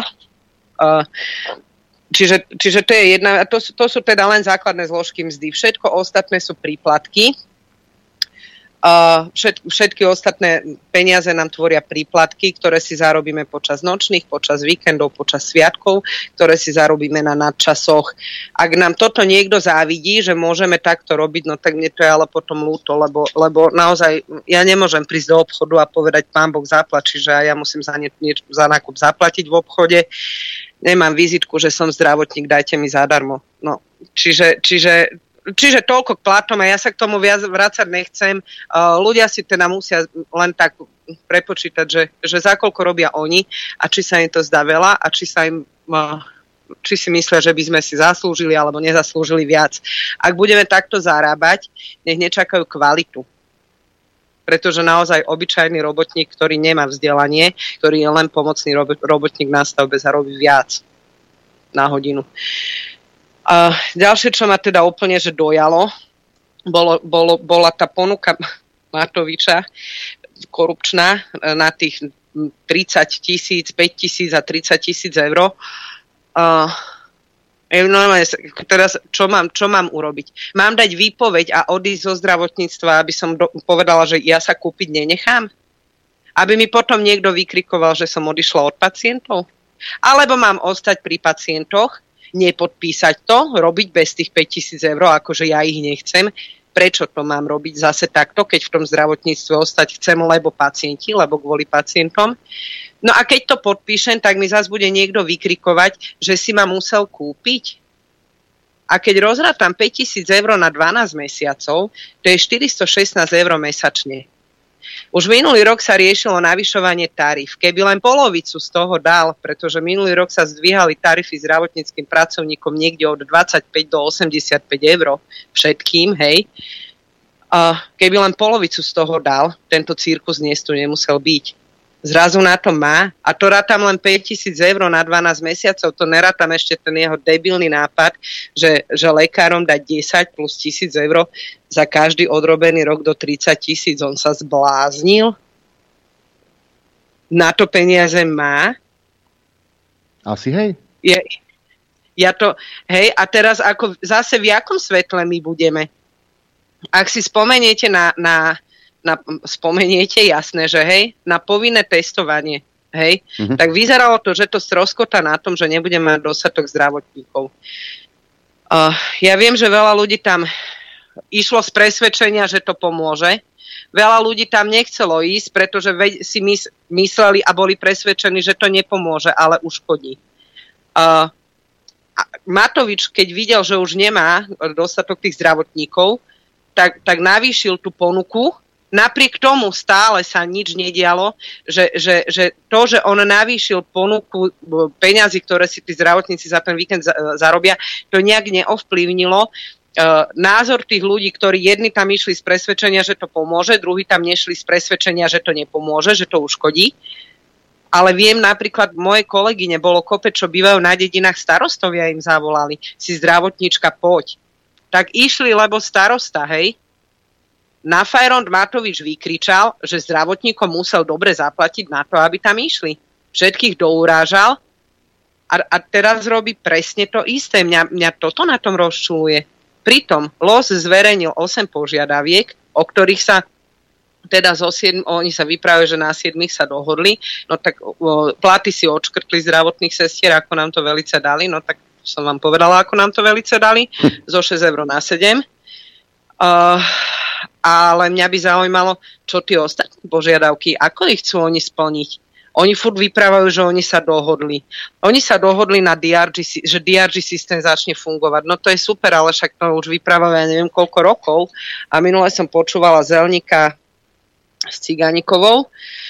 Takže pán Zelník teda odprezentoval, že oni DRG systém, ktorý je prepracovaný, kúpili z Nemecka a idú ho aplikovať na naše zdravotníctvo. Ja im gratulujem. Cigánikova teda tam niečo riešila, že že čakajú ako nemocnice, ktorá nemocnica koľko zoperuje a idú to priemerovať. My nemáme urobené štandardy. My nemáme urobené štandardy na použitie pomôcok, materiálu. Norbert robí v stavebníctve. Vie, že keď robíš cenovú ponuku, tak robíš na nejakú kachličkovania, tak robíš na priemernú cenu kachličiek. Ak chce ten človek lacnejšie, tak ušetrí, ak chce drahšie, musí si priplatiť my nemáme urobený štandard na to, aké máš použiť šitie, aký máš použiť liek, aký máš použiť dezinfekčný prostriedok, aké máš použiť hadice a my toto nemáme. Tak teraz je ako dobre, jedna nemocnica oh, Vúckárska, ktorá má úplne málo peňazí, tak bude dávať, myslím si, na ranu nič, lebo na to nemá. Druhá nemocnica, ktorá teda je na tom lepšie, tak bude dávať nejakú kvalitnú le- kvalitnú lepku, kvalitné krytie na ranu, lebo na to má. Podľa čoho oni to zhodnotia, keď my nemáme urobený štandard, čo, kedy, ako máš použiť. Mňa napríklad toto, ako sa dohodli. DRG systém nefunguje, kódy sa, na, sa nahadzujú, uh, sumy za to stanovené nie sú a čo je na tom najfascinujúcejšie, tak není, není v tých DRG kódoch zarataný pracovný čas ľudí. Oni ti zhodnotia, naratajú materiál, ne, ale nenarátajú prácu ľudí. To, že traja lekári alebo dvaja lekári a jedna instrumentárka a sanitára, neviem, ich stojí na sále 5 okolo pacienta 12 hodín, tých 12 ľudí tam zarátaných v tom DRG kode nie je, že ich treba zaplatiť. Zatiaľ to tak je. Čiže mňa by toto zaujímalo, ako sa dohodli, ako to chcú urobiť, pretože naozaj tie platby tých nemocníc sú rozdielne a je rozdiel operovať nádor na čreve Napríklad už len to, uh, u nás sa operuje s prilahlými uzlinami a so všetkým. Každá tá operácia trvá o mnoho dlhšie ako v nemocnici, kde som robila, ktorá bola všeobecná. Nechápala som, prečo však naši to tam vždycky urobili tak rýchlo, bum, bum, tuto, čo oni okolo toho špekulujú. I pacienti recidivujú. Kto to zhodnotí? O, o tomto sa vôbec nebaví. To je prvá požiadavka. Druhá požiadavka. Navýšiť počet lekárov, sestier a pôrodných asistentiek, tak aby bola zabezpečená kvalitná zdravotná starostlivosť pre pacienta, garantovať tieto počty zákonom a zaviesť trestnú zodpovednosť v prípade ich nedodržania. No, na tom a čo sa si ich nakre... no, dobre, ale čo si ich nakreslíš tých ľudí? No a oni tvrdia, že na tom sa dohodli. Ako? V akom horizonte? 15 rokov? 20 rokov? Kedy? Veď to treba tým ľuďom povedať že sme sa dohodli, že čo teraz. Že, že, že ako to urobia, keď tí ľudia nie sú. Ale oni sa dohodli. Však prezentujú, že všetko sa dohodli navýšiť platy sestier, to sa dohodli, však to sme si povedali ako. Uh, oni stále vyprávajú, že sestry nedávajú výpovede. No my už nedávame, my už keď odídeme, ako ja sa nepotrebujem vyhrážať, niekedy to prerastie cez hlavu, tak idem preč a hotovo, ako na čo ja budem tu vyprávať pol roka, že dám výpoveď alebo rok. Keď to bude moc zle, tak pôjdem preč a hotovo. Ďalšie tu je zrušiť ponižujúce a diskriminačné peňažné, ne, nepeňažné plnenia. To prosím vás pekne nám, nám zaviedli a to máme, my máme povinné vzdelávanie. Uh, povinný kreditový systém, musíme zbierať kredity a každých 5 rokov musíme teda chodiť na nejaké prehodnotenie, aby sme mohli pracovať. Áno. Áno, no, Áno, my to niekto telefonoval. Aha. Niekto telefonoval. Mhm. No, čiže, čiže my musíme, a my za všetky tieto školenia si platíme, čiže si to platíme zo svojho a keď náhodou vie nejaká firma, ktorá nám to akože e, čas toho uhradí, tak oni nám normálne pošlú faktúru a ja tú faktúru musím posl- dať normálne dodaniť a platiť z toho daň. Hej? Čo, ja, no, Pritom ako v mojom, je to v záujme, ja, ja rozumiem, čo tým chceli oni kedysi urobiť, lebo to brali ako úplatky pre lekárov, ale veď tí, pre ktorých to bolo ako úplatok, tak tí si nájdu tú cestičku, aby ten úplatok mali, hej? Veď to není o tom, že farma firma ti zaplatí školenie, to nie je úplatok. Úplatok je to, že farma firma ti zaplatí školenie, ty začneš presadzovať jej liek a ty máš potom z toho províziu a na toto sa už nikdy nikto nepozrel to, že ten lekár ide alebo tá sestra ide na nejaké školenie, kde sa naučí niečo o nejakej novej pomocke, ktorú v živote nepoužije, to nie je úplatok. Že tá, tá, že však tá farmafirma má prachy, tak to zaplatí, ja si na, naberem kredity, OK, no tak teraz urobili to, že tá farmafirma mi ešte, ona ma zavolá na školenie, ja na ňo idem, oni mi pošlú faktúru a ja musím to, čo oni za to zaplatili, zdaniť. Ja z toho platím daň. Ale úplatok je potom to, že ten lekár to používa a dáva to tým pacientom a potom má z toho provisku. To ďalej nie je ošetrené. A ja človek, ktorý, Takže... ja človek, ktorý nie som v zdravotníctve, tieto veci nevidím. A toto treba všetko no. dovysvetliť. A preto som rád, že mm, si sa na to podujala. Ďalší, no, tam je až 8 tých požiadaviek, ak sa nemýlim. Hej, ďalší je, že zabezpečiť lekárske fakulty tak, aby mohli produkovať viac kvalitných slovenských lekárov. um, no, to je to, čo sa snažil urobiť Pelegrini, že vlastne dofinancovať fakulty, aby prijali viacej Slovákov, menej zahraničných, lebo zahraniční platili, tí potom odišli. Uh, a slovenských teda na úkor toho prijali menej, ale veď, veď to nemôže byť len o počte, to musí byť aj o kvalite. To, že mne sa niekde náhlasí 100 ľudí z IQ 50, tak teraz ich tam všetkých zoberiem, no tak to je naša budúcnosť potom. Vieš, lebo ja, jak si dobre pamätám, kedy si sa, a to bolo na školy, sa, na takéto školy, ako je no, zdravotná škola, ale to bola aj stredná zdravotná škola, alebo ekonomická škola. E, potom boli vysoké školy, ako vysoká škola, e, kde si mohla vyštudovať medicínu, alebo na pedagogickú školu. Tak e, tam sa robil výber. To darmo, že no, Matovič, robil... hej, to darmo, že Matovič aj s, týmto, s tým dementom Hegerom teraz prišli bombasticky, že a opäť to, opäť to študentov príjmeme viac. Dôležité je, koľko z tých 500, ktorí budú navyše, naozaj dokončí a koľky na to naozaj majú. A ďalšia vec je, no, kto veď... ich bude učiť. Veď to je no, kretenizmus. Veď, je to. Veď si zober, že ja keď som začala chodiť na zdravku, nás začalo 33 a skončilo nás 19. Hej, ďalšia vec je, že aby, aby, naši študenti, aby naši študenti ostávali na Slovensku. Poznám niekoľkých, ktorí odišli študovať do Českej republiky, do Olomovca, už počas, počas štúdia mali slúbené miesta v Rakúsku. Za veľmi slušný plat. Hej? No bol by blbý ten mladý Slovák, aby, aby sa vrátil domov. Toto chcú ako riešiť?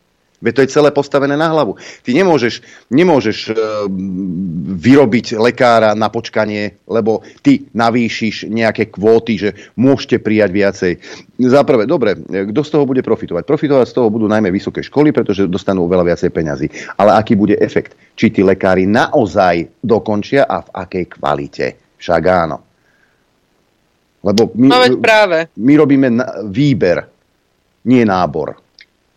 No, to je jedna vec a druhá vec, teda povedali sme si, aká je hodinová mzda týchto ľudí, tak potom ako čo čakáme, že kto tam pôjde. Ale, Kto pôjde robiť za, za 6 eur, za 7 eur hrubého dnes na hodinu? ale, ale vieš, ale Matovič prišiel zase s bombastickým nejakým riešením, ktoré vlastne ani riešením nie je. Je to len No nie, je populistická kravina. No to, toto, čo urobil teraz s týmito peniazmi, ako si zober, že dneska je koľkého, 24. novembra, on povedal, že v novembrových výplatách v decembri to bude vyplatené.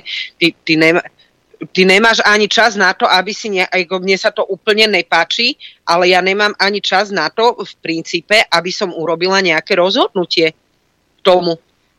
Vieš, ako, ako v tom zmysle, že však to je úplne nechutná korupcia, mne je z toho nagrcanie. Tak ja sa pýtam, mám dať výpoveď? Aj keď ju aj dám, tak za november, však ešte dva mesiace budem v systéme. Čiže tú výplatu dostanem. Teraz mám, podpís, mám to nepodpísať, že tie peniaze nechcem? A keď chcem v tom systéme zostať, tak, tak zase by som bola blbá, aby som to nepodpísala, hej?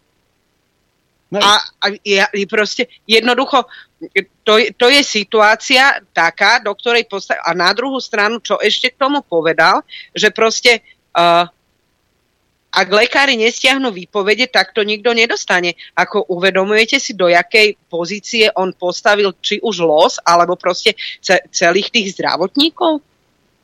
Ak los nestiahne výpovede, tak nikto nedostane nič. To, to, to není vydieranie, to je čo? A pritom ale teda ja som to prerátala na mesačnú mzdu, tak keby len polovicu z toho minulý rok v januári, keď ešte aj pani Ciganíková povedala, že není vhodný čas na zvýšenie platov zdravotníkov, keby len polovicu z toho dali, tak toto nemuselo byť. Tak, tak ja proste nechápem, vieš, no a teraz naozaj, a ináč včera ste mali Harabina, ja som tak na, na to myslela, včera ste mali Harabina, chodia k vám Ševčík a kde kto, páni novinári, páni policajti, páni právnici, pozrite sa, jak dopadli lekári a zdravotníci po dvoch rokoch covidu. Zapamätajte si to, čaká to aj vás. Pretože nás sa nikto teraz nezastane za tie dva roky. Pritom ja som síce dva roky vykrikovala, ale ja som dva roky nemala zastane v nikom. Žiadny právnik, nikto. Tí právnici, ktorí chceli, ako skončili. Tí lekári, ktorí chceli, ako skončili. Čiže tých pár ľudí, ktorí si otvorilo ústa, ako skončili? Veď Lakota je odpálený, odpísaný. Vajs sa tiež nemá celkom až tak dobre, že, pán právnik? A kde kto?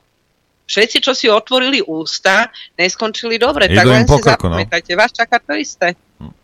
A ich čaká to isté. Jak sa na nás teraz spoločnosť je na nás naštvaná, lebo má byť prečo, tak to isté čaká právnikov, to isté čaká policajtov, to isté čaká novinárov, pretože tá spoločnosť bude na nich, pretože ten systém sa rúti, to sa rúca. A keď si niekto začne obhajovať svoje záujmy preto, lebo bude chcieť povedať ľuďom, že my sme pre vás dôležití, prečo? Prečo je pre mňa právnik dôležitý, keď ja som sa dva roky nevedela domôcť práva? Keď ja som chcela pre, pre, pre svojich zamestnancov ako predsednička odborov niečo vybaviť a nemohla som, lebo som sa nemala o koho oprieť, lebo inšpektorát práce zlyhal. Inšpektorát práce síce vydal usmernenie, ale, ne, ale neurobil nič, nechodil to kontrolovať. Právnici potrebovali súd, výklady súdu k slovu nesmiem. Ja som sa nemala na koho obrátiť tak som si bojovala tak sama, nejako, ako sa dalo, ale no a to, čo teraz dobehlo nás, tak to dobehne za chvíľku všetky. Tak by sa mali spamätať, lebo teraz to mám v priamom prenose. Takže, takže vieš, no a ďalšia vec, čo Matovič teda povedal, že dobehli sme Čechov vážne, však Češi dávajú sestram o tisíc eur viac, len teda, aby vedel v tarife, ako máme my po, po úprave. Takže koho sme dobehli? No, my niektorých dobehneme len vtedy, keď pôjdeme oproti, vieš. A my ani oproti, keď pôjdeme, nedobehneme. To je, toto je na tomto najhoršie, vieš. Takže, takže... Lebo na polceste odbočíme, vieš. No, Toto asi, je v tom, no. asi. Ale ja to nevidím No. dobre, pretože ja, ja viem, pre, prečo to takto Matovič robí, týmto vydieraním. On musí. Pretože ak by ustúpil lekárom, potom by musel ustúpiť aj štátnym, e, štátnym zamestnancom, musel by ustúpiť policajtom, vojakom a ďalším a ďalším, ktorí by si postavili. Vidíš, ináč, že si mi to takto pripomenul krajne, ak sa vyjadril v nedelu. Ja som si ináč v nedelu dala tú námahu a som si to teda pozrela všetko, včetne Veroniky Remišovej a Pelegriniho. Mm-hmm. Jediná Remišova teda povedala, omylom asi teda tú pravdu, že prečo štátne, štátna poisťovňa a štátne nemocnice sú v takých sráčkach, no preto, lebo všetko, čo je ziskové, je v súkromných rukách. Gratulujem, Veronika. To zistila až tak, teraz, ale, je niekto povedal mm, asi. Ta, tak, ale Kráňak napríklad povedal, že ako sa vám pozrie do očí uh, zamestnancom v DSS-kách, no tak pán Krajniak, jak je možné, že sestra v DSS-ke nie je sestra? Hej, lebo sestry v DSS-kách nie sú platené podľa zákona o, o, o odmeňovaní zdravotníckých pracovníkov. E, len tak mimochodom, nie je pán Krajniak v rezorte, ktorý to má na zodpovednosť 2,5 roka? Len tak no. mimochodom. Uh, čiže, čiže sestra v DSS, ona je na úrovni minimálnej mzdy podľa zákonníka práce pod ňou, lebo oni sú platení podľa iného zákona. Čiže ja sa čudujem, že v tých DSS-kách vôbec tie baby ešte robia, pretože oni keby prišli do, do nemocnice, oni pôjdu naozaj možno o tisíc eur plus minus hore so službami. Takže, takže a koho je to hamba? Koho je to? Že, že on sa nemôže pozrieť sestram do očí, no, tak není to len jeho, ale on za tie dva roky, alebo tri, či koľko už tam sedí, neurobil nič preto, aby sa to zmenilo, aby sestra s vysokou školou v dss bola sestra platená podľa zákona o, o zdravotníckých pracovníkoch. No lebo by to bolo drahé? Alebo čo? No, tak sa im nepozeraj do očí potom, ale nezamýšľaj sa nad tým. Hej, čiže, čiže, čiže je, a potom, potom ja sa furt pýtam, akú kvalitu čakáme za tieto peniaze. Veď idem tuto do Kauflandu a v Kauflande pracovnú ponuku, ktorú majú vycapenú, tak tie baby v tom Kauflande, keď nastúpia, zarobia viac, jak tá sestra po škole. Však nehambia sa. Hm. A vieš, uh, problém, ja si myslím, že problém mnohých lekárov dnes uh, a prečo sú takí, akí sú, je ten, ve, mnoho z nich volilo Matoviča. Žiaľ. Keď som sa pýtala prečo, preto lebo Fico, hej, a prečo teda Matovič? No, lebo Matovič si urobil kampaň, ako si urobil. Uh, tí ľudia nemajú čas sledovať politiku, bohužiaľ. Uh, mnohí. Lebo však naozaj služby, jedno s druhým, rodina, deti a tak. No tak dopadli, ak dopadli, mali očakávania. Mali očakávania, tak sa im to takto Hej, no my čo sme teda sledovali trošku politiku, my sme očakávania nemali, čiže to sklamanie je o to väčšie a možno aj preto tá, tá, tá, taký ten boj za to, aby, aby sa niečo je, je tak nechutný, pretože tí ľudia niečo čakali a nedos, ne, nedočkali sa ničoho, doč, dočkali sa len zhoršenia celej situácie. Z toho, čo Matovič slúbil, nesplnil nič, čo sa týka pacientov a nesplnil nič, čo sa týka zdravotníkov a teraz tu nejaké úplatky ide zase rozdávať, no proste je to celé, je to na nič. A keď si zoberieš, ak my máme problém dnes s liekami, ja idem do lekárne kúpiť obyčajný blbý Nurofen pre decka na teplotu, není. Ale není už ani paralen. Je výpadok základných liekov. Jak je to možné? Hej, to, to sú úplne bežné veci. No, takže a Takže... teda Ríško Súlik, Ríško Súlik sa nám zase vyjadril, že štátna poisťovňa je v dlhoch, tak ja by som Ríškovi, lebo tam dal Matovič neschopného manažera, zrovna ten je celkom schopný, ale by som sa Ríška Súlika opýtala, že koľko zaplatila Všeobecná zdravotná poisťovňa Medirexu za blbé PCR testy? A ešte by som sa spýtal, že však si mal na to dosah, veď Cigániková bola šéfka no, zdravotníckého výberu vec. v parlamente. Tak neviem, čo No, ktor- ktorý je nadradený ministrovi, že? No, takže, a on sa teraz tvári, že on s tým nič nemá. Ale, ale vieš, ale Medirex patrí Pente. Hm. Tak koľko zaplatila štátna poisťovňa Medirexu a Alfa, Alfa Medike za PCR testy? Richard, nevieš? No, tak prečo je v dlhoch? Vieš, Penta si prachy otočila cez COVID. Tak, tam, cez lieky, cez lekáreň, cez labáky. Tá si to tak z účtu na účet presunula. No tak tá není stratila, lenže na štátne išli všetky, fúč. Presne tak. tak, tak. Vidíš vôbec svetlo na konci tunela, Teresa? Nevidím. Vieš čo, nevidím.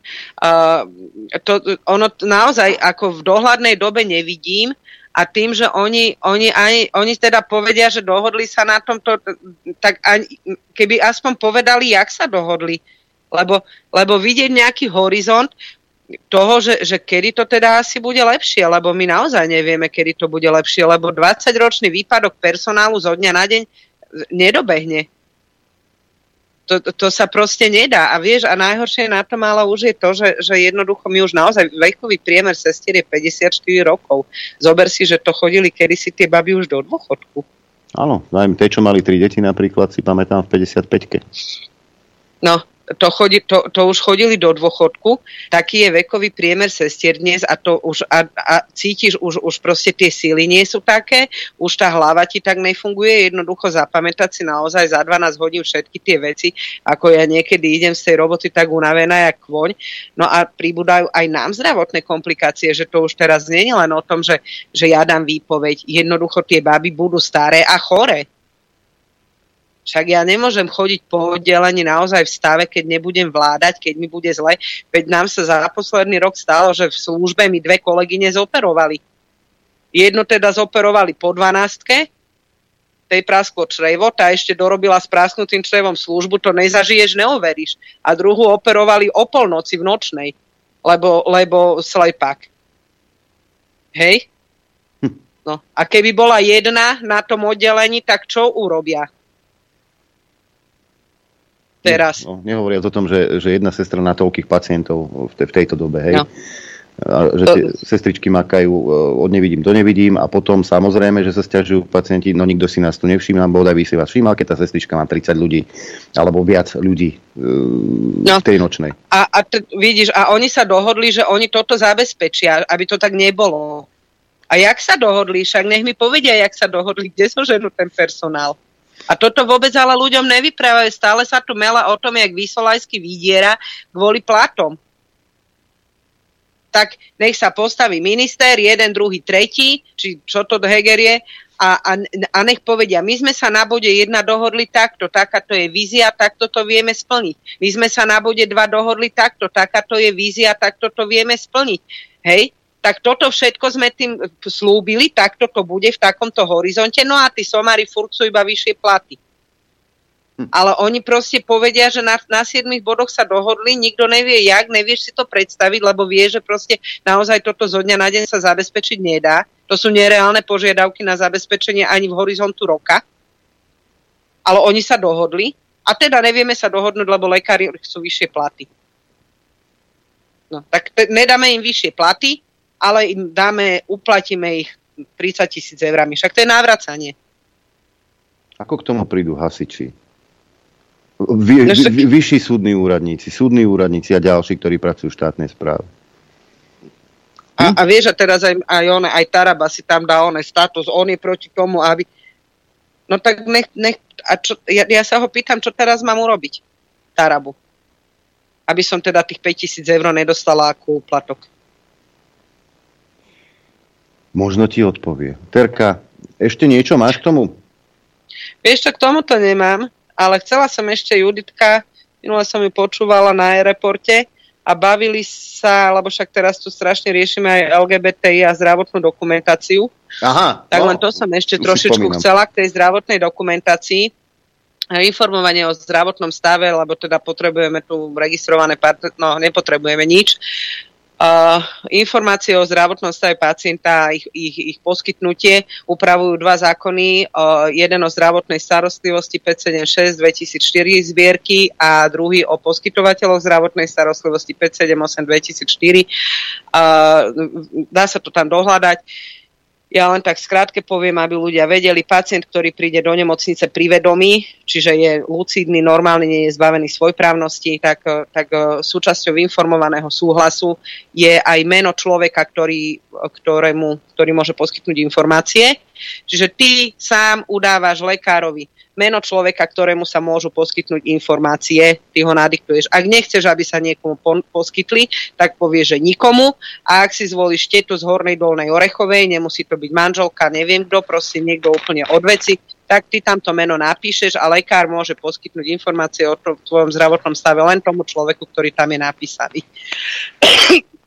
Problém samozrejme nastáva vtedy, pokiaľ príde človek do nemocnice, je dovezený v nejakom bezvedomí, v kritickom stave alebo tak, kedy v podstate veľakrát naozaj aj lekári majú, majú problém sa dopatrať akéhokoľvek príbuzného, buď sa to rieši cestou policie, hej, a, a vtedy je to ako núdzny stav, kedy ty prvej najbližšej osobe, ktorú zoženieš, kontaktnú, tak poskytneš informácie o tom, že ten človek tam je, hej, že ten človek je v nemocnici, je v takom a v takom stave v ohrození života niečo a, a vlastne potom už ďalej, ďalej, ďalej sa to e, rieši uh, väčšinou s najbližším príbuzným.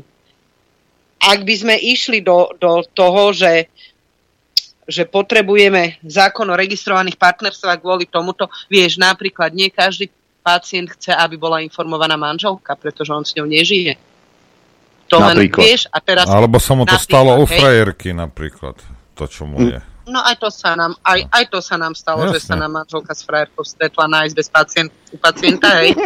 Takže, Ale aspoň, aspoň no, vidí, že majú o ňo starosť. To je dobré. Áno, áno boli to také milé situácie, čiže, čiže naozaj veľakrát, veľakrát nechcú tí, tí ľudia, pretože on s manželkou nežije, on nemá s deťmi dobrý vzťah, alebo, alebo deti nemajú dobrý vzťah s rodičmi, nechcú, aby boli informovaní, hej. Čiže, čiže pokiaľ ten človek je privedomý, on si určuje, koho. Čiže to, že ty si ešte zobratý za niekoho, alebo máš registrované partnerstvo, alebo neviem čo, to ešte neznamená, že ten človek chce, aby informácie o jeho zdravotnom stave si mohol mať ty. Pokiaľ je privedomý, tak on ťa nadiktuje a je to vybavené, nepotrebuješ tomu žiadny iný papier. Pokiaľ nie je privedomý, naozaj sa zháňa prvá najbližšia kontaktná osoba z rodiny, ktorej tie informácie o tvojom vážnom kritickom zdravotnom stave poskytnuté sú a ja si myslím, že v kritickom stave to je asi každému pacientovi jedno, kto sa dozvie uh, o, o tom, že on umiera na nejakom vožku. Takže, takže, takže toľko len som chcela, že teda máme tu možnosť my si zvoliť, kto, koho, koho, kto nás, o, koho budeme informovať. Ja som sa ženil len pred dvomi rokmi a e, s, s pani manželkou už terajšou žijeme spolu nie, niekoľko rokov ja som nikdy nemal problém. A neboli sme mm. zobratí. A nebolo tu problém ani na pošte, nebol problém ani e, v nemocnici, nebol problém. Ale nikdy som nemal potrebu nahliadať do karty mojej manželky napríklad. Ale nikdy nebol problém ísť na návštevu, vpálil som tam, kto, manžel. Nikto odo mňa nepýtal sobášny list. Takisto nebude nikto pýtať do vás e, občiansky, keď poviem, ja som brat. No dobre, ale keby si šiel mne, za mnou do nemocnice, aby si povedal, že manžel, tak vieš, by sa zarazil. To by som povedal, že som tvoj brat. Napríklad. Aha, to by som... No, napríklad. No. no. Ale nejaký, Hej, a, a nikdy to nikto nekontroloval? Samozrejme, že Takže... nie. To sú také argumenty. Vymyslené, vymyslené problémy, skrátka. Dobre, Terka. No, takže, takže len toľko som chcela k tomu, hej, že teda nepotrebujeme my tie registrované partnerstva. Zrovna preto to nie. Ďakujeme ti veľmi pekne, že si si opäť našla čas a mohla si vyliať dušu a aspoň si nám osvetlila teda, čo v tom zákulisí, lebo keď to posleduješ len z médií a hlavne z našich, tak uh, si z toho nezoberieš nič a len... A to, Vieš čo, perlička na záver, aj takto je úplne jedno asi, ak sa dohodnú, lebo stále to nie je v tom rozpočte nejako zohľadnené, takže... takže, ni, takže nič. Oni sa môžu takže... dohodnúť, ale v rozpočte, v rozpočte, keď nebudú na to peniaze, tak nebude nič. Pretože, čo ti slovenský takže, politik tak. slúbi, to ti naozaj nikto nedá. Terka, ďakujeme pekne, no, želáme pekný tak. deň. A ja vám, majte sa pekne. Dovi, pekný deň. Toľko teda Tereska a my si e, teraz ovlažíme dušu po týchto informáciách hudobnou produkciou z dielne Norberta Lichtnera.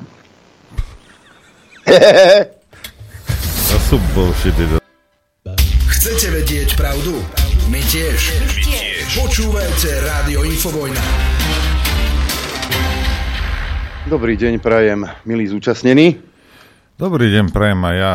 Je to taký článok, je aj u nás, tak sa ňo pozrime. Ukrajinský prezident Volodymyr Zelenský označil na stredajšom mimoriadnom zasadnutí Bezpečnostnej rady OSN útoky, ruské útoky za, na ukrajinskú energetickú infraštruktúru za očividný zločin proti ľudskosti. Keď máme minusové teploty, desiatky miliónov ľudí bez elektriny, bez kúrenia, bez vody, tak toto je zjavný zločin proti ľudskosti, povedal Zelenský prostredníctvom videospojenia na zasadnutí brannej uh, rady OSN v New Yorku. No, a dve veci. Jedna, keď sa spýta, že hoci ktorého, a videl som rozhovory s mnohými, generála alebo nejakého plukovníka alebo čokoľvek v americkej armáde, tak to je prvé, čo sa urobí. Hej? Toto mali Rusi urobiť dávno, čo sa týka, to nie je že môj názor, ale vojenskej taktiky. Američani to robia bežne, bežne. Hej? Vtedy to nie je zločin proti ľudskosti. Ale toto dajme na bok, hej? lebo teraz sa nebavíme o Amerike. Bavme sa teda o Ukrajine a o, o Rusku. Keď Krymu zastavili vodu pitnú, Ukrajinci. Hej. Zelenský vtedy ešte nebol prezident. Ale verejne si robil z nich srando, že nemajú vodičku. Hej. Aj teraz no, si robí srandu? A teraz ja sa pýtam, že či ako každého nácka, ako každého, každého slniečkára nacistického, čo je vlastná medicínka, nechutí. Ja nevriem, že je to správne, nevriem, že to nie je hrozné. A ja sa len pýtam, vlastná medicína nechutí teraz? Asi a nikto sa Ukrajincom nevysmieva. A on sa im verejne vysmieval tým Rusom na Kryme. Hej? Takže dvojaký meter zase budeme brať. O, to, to, na to sa zabudlo. O tom sa už nerozpráva. Že si z nich verejne verejne sa im vysmieval, že nemajú, nemajú čo piť. Sranda však. Ale však sa verejne nesmie rozprávať ani o tom, o výpadoch Spojených štátov amerických po svete. Tam neumierali deti? Neumierali civilisti? Či to bolo iné? Čo? Spojené štáty doteraz majú základne v Sýrii. O tom sa nehovorí. To je iné. Lebo oni bojujú proti islamskému štátu. Hmm.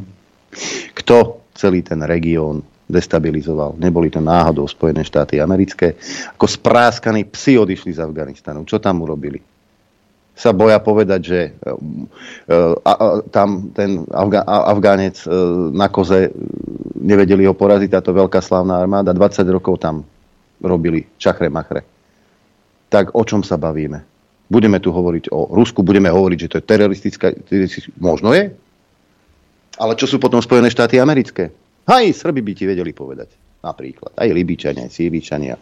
Aj ďalšie štáty, ktoré, do ktorých eh, prinášali demokraciu americké zbrane. Však kto z toho profitoval, kto z toho profituje dnes? Nie, sú to náhodou, nie je to náhodou zbrojárska lobby? 90 miliónov, miliard dolárov sa minulo na vojnu na Ukrajine od e, začiatku marca. Spojené štáty americké doda ďalších 400 miliónov zase e, nejaké delostrelecké granáty plus, plus e, centrály, elektrocentrály idú dodávať. Čo keby ste si sadli za stôl, parchanti, a rokovali? Nemuseli by zomierať ľudia. Však Miesto toho tu máme prudkú propagandu a o tom, že Rusko, najnovšie je Rusko teroristický štát, si počul? Áno, áno. E, komisia teda schválila tú, tú, túto rezolúciu. A mám tu opäť článok, ja viem, možno som otravný, ale e, vo viacerých veciach s Edom Chmelárom súhlasím. V niektorých sa úplne rozchádzame, ale opäť e, teda si vzal na paškal túto rezolúciu. Rezolúcia Európskeho parlamentu, ktorá označuje Rusko za štát sponzorujúci terorizmus, je ďalším nesmierne hlúpym a nebezpečným uznesením tejto inštitúcie, ktorá má opäť nutí premýšľať o kompetentnosti a o celkovej kvalite súčasných europoslancov. V následujúcich riadkoch sa pokúsim vysvetliť, prečo je to tak. Európsky parlament sa vo svojich zdôvodneniach odvoláva na jednostranné ukrajinské zdroje a nekriticky preberá rétoriku Volodymyra Zelenského, ktorý sa usiluje o zaradenie Ruska medzi teroristické štáty už od apríla. Pripomínam, že ide o toho Zelenského, ktorý svojich európskych partnerov už mnohonásobne oklamal takže by ste očakávali minimálne obozretnosť a overovanie jeho tvrdení. Nestalo sa to napriek tomu, že tlaku ukrajinského prezidenta vyhlásiť Rusko za sponzora terorizmu od, od, od, odolávajú dokonca aj Spojené štáty americké. Pritom je dôležité upozorniť, že Spojené štáty majú veľmi prísne kritéria na zaradenie nejakej krajiny na takýto zoznam a dosiaľ tak urobili iba v štyroch prípadoch. Za teroristický štát je označená Severná Korea, Irán, Sýria a Kuba. Hoci sú označenia štátnych sponzorov terorizmu správneho i politického hľadiska vysoko dôsledné, treba vedieť, že ide výlučne o krajiny, s ktorými nemajú Spojené štáty žiadne formálne diplomatické ani obchodné vzťahy. Odborníci navyše predpokladajú, že v prípade Kuby zavážili skôr vnútropolitické dôvody nesúvisiace s bojom proti terorizmu, pretože údajné kubánske väzby na terorizmu sa všeobecne považujú za veľmi pochybné.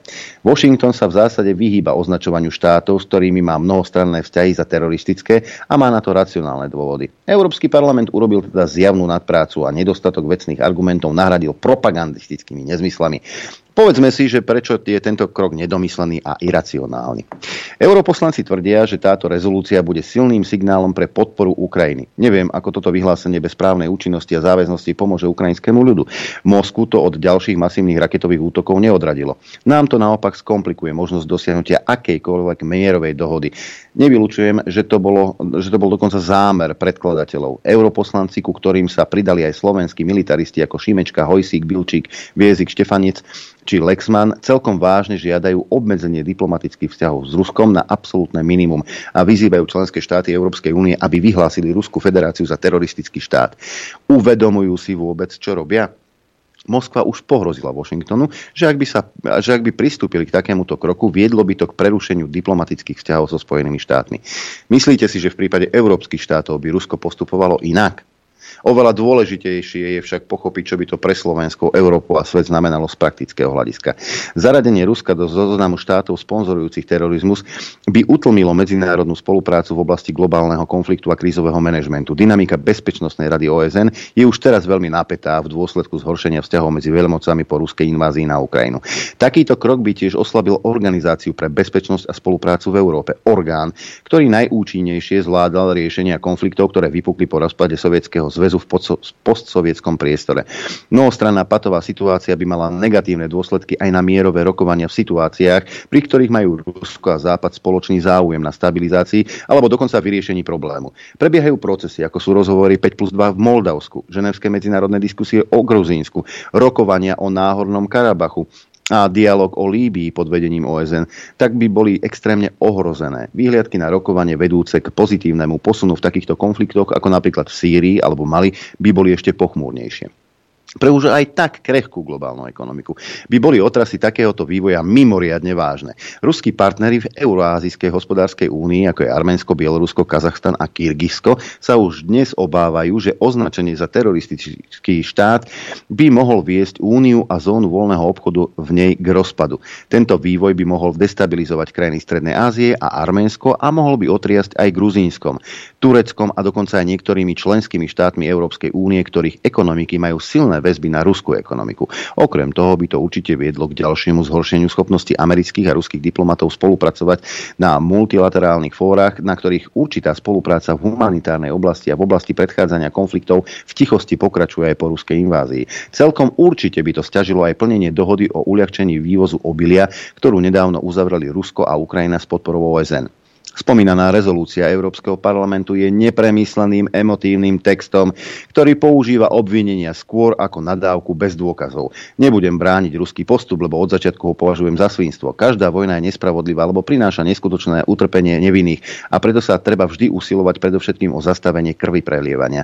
No tak ako je označenie Ruska za teroristický štát pre Moskvu urážlivé, keďže Ruská federácia zohrala v posledných desaťročiach poprednú úlohu v boji proti terorizmu, rovnako je hlúpe označiť každý zásah civilného objektu ruskou raketou za teroristický akt, ako túto propagandistickú retoriku nekriticky prevzal od Zelenského Európsky parlament. Obzvlášť poborujúce je, že Európsky parlament doteraz neprijal žiadnu podobnú rezolúciu týkajúcu sa, týkajúcu sa genocídy v Jemene, či amerických intervencií v Iraku, či iných krajinách. Pripomeňme si na tomto mieste aspoň niektoré americké vojnové zločiny. V marci 2012 sa odohrala v Kandaháre masová vražda, pri ktorej Američania zabili 16 afgánskych civilistov, z toho 9 detí. Pri útoku na nemocnicu v Kundúze, ktorú spravovala organizácia Lekári bez hraníc, zahynulo v októbri 2015 až 42 ľudí. Predstavitelia organizácie tvrdili, že Američania presne vedeli, kde je nemocnica a aj tak ju hodinu bombardovali, kým ju nezničili. Pripomeňme si, že denník N vtedy tento ohavný masaker zľahčoval argumentom, že veď aj Rusy v Sýrii bombardovali. Jeden z najohavnejších vojnových zločinov v Iraku spáchali Američania 1. apríla 2003. Bilancia leteckého útoku na nemocnicu Hille bola 33 mŕtvych civilistov a 310 zranených. Podľa hovorcu Medzinárodného výboru Červeného kríža americké sily použili fragmentačné bomby, ktorých účelom je spôsobiť čo najviac škôd na ľuďoch. Pri nálete na univerzitu v Bagdade v ten istý deň zomrelo 25 ľudí. V irackej Falúdži zavraždili americké jednotky koncom roka 2004 tisíce civilistov. Bezohľadné násilie voči ženám a deťom sprevádzalo použitie zakázaného bieleho fosforu. Ľudskoprávni aktivisti tvrdia, že americká armáda sa počas ofenzívy vo Falúdži úmyselne zamerala na civilistov ako súčasť svojej kampane na vyhľadenie opozície voči jej okupácii. V ďalších rokoch došlo v oblasti k 12 násobnému zvýšeniu výskytu rakoviny u detí. V novembri 2005 došlo v irackej Hadite k masakru, pri ktorom americkí vojaci postrielali 24 žien a detí. Veliteľ práporu priznal, že dal svojim mužom rozkaz najskôr strieľať, potom klásť otázky. Mohol by som ešte takto dlho pokračovať, ale je to zbytočné. To podstatné je, aby ste, ich, aby, aby ste si uvedomili ich zvrátenosť tejto pokryteckej selektívnej morálky. Štyria z piatich stálych členských krajín Bezpečnostnej rady OSN, teda USA, Rusko, Veľká Británia a Francúzsko, sú dlhodobo spájaní so zodpovednosťou za opakované bombardovanie nemocníc a miest zhromaždení civilného obyvateľstva bez toho, aby za to niesli náležité dôsledky. Ak sa teraz chceme zameriavať výlučne na Rusko a zakrývať si oči pred tým, čo robia ostatní, tak to nie je prejav spravodlivosti, ale geopolitického mocenského zápasu. Som za vyšetrenie a prísne potrestanie všetkých vojnových zločinov, tak amerických, ako aj ruských, tak saudsko-arabských, ako aj izraelských. Bez tohto rovnakého metra nebude svet nikdy lepším miestom pre život. Ja to nebudem porovnávať ako denník N, či je, jedno, či je viac jedno zabité dieťa v ukrajinskej nemocnici alebo 20 zabitých detí v irackej škole. Lebo z ľudí, ktorí ľudské utrpenie vnímajú selektívne, je mi nevoľno. Vraždenie a ničenie podstatou každej vojny na Ukrajine sa nezabíja viac ako v Iraku alebo v Sýrii. Nepo nepodľahneme tejto propagandistickej schéme. Podstatné je pochopiť, že vojna ako taká je najväčšie zlo všade na svete. Je to najťažší zločin proti ľudstvu.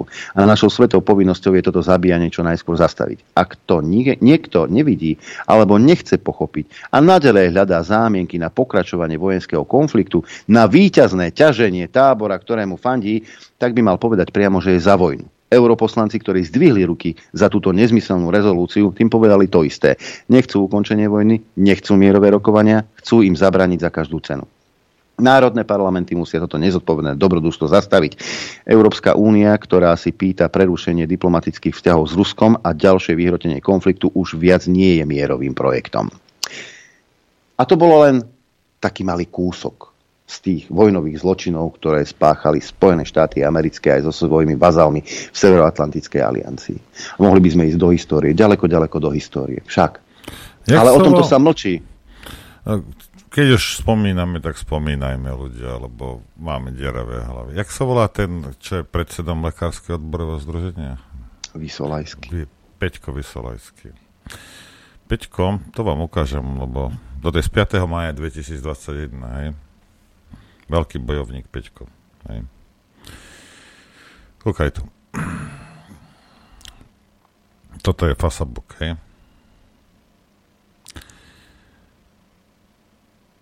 Myslím si, že to, to iba, potom si to môžete nám prečítať celé, keď chcete, ja vám iba vyberem z toho. Myslím, že s dostatkom vakcín už nastal čas, aby sme reštrikčné opatrenia už nariadovali podľa toho, či je človek očkovaný alebo nie. Kampan na podporu očkovania hlása, toto hovorí pán šéf odborový, že očkovanie je sloboda. Tak tento sklo, slogan skutočne naplňme. Ten, kto sa chce chrániť vakcínou, bude vakcínou chránený a lockdown nepotrebuje. Toto je odborník, toto je lekár, ktorý toto tvrdil. Len pripomeňme to. Ten, kto vakcínu odmieta, musí sa chrániť lockdownovými opatreniami, karanténou a testovaním. Toto nie je všetko. Hej? toto je ten, ktorý teraz bojuje za lekárov, hej? A viete, keď ja mám také debilné reči, ja mám na to dôvod, lebo ani lekári sa nechovajú, niž ako lekári, ale ako ľudia, ani ako ľudia. Kúkaj to. Vyslajsky, toto je 22.11.21 pred rokom. Vyslajsky odkázal vláde, dobrovoľné očkovanie ste nezvládli. Malo by byť povinné. Tretia vlna nás valcuje a zdá sa, že Slovensku hrozí opäť po mesiacoch lockdown. Stredou má o tom rozhodnúť vláda. Na stole je aj otázka o povinné očkovania. Lekár Peter Vysolajský má na vládne riešenia boja s pandémiou jasný názor. Obávam sa, že časom aj tak dospejeme k rozhodnutiu, že inej cesty k záchrane životov niet. Dovtedy vám však zbytočne umrie množstvo ľudí a bude nás to stať obrovské financie. Preto čím skôr to spravíme, tým nižšiu cenu za toto poznanie zaplatíme. Len aby ste vedeli. A tento teraz bojuje za... Le... Ja vás môžem ostrať všetkých. To vám vravím na rovina. Povinné očkovanie. Lebo keby sme boli všetci zaočkovaní, tak zaočkovaní, opichaní touto mňamkou, tak nikto nie je chorý, však nikto nič neprenáša. Hej? A ja som mal byť v lockdowne, lebo som nechcel byť súčasťou experimentu nejakej americkej farmaceutickej firmy. No nehnevaj sa na mňa. A ty teraz čo chceš akože?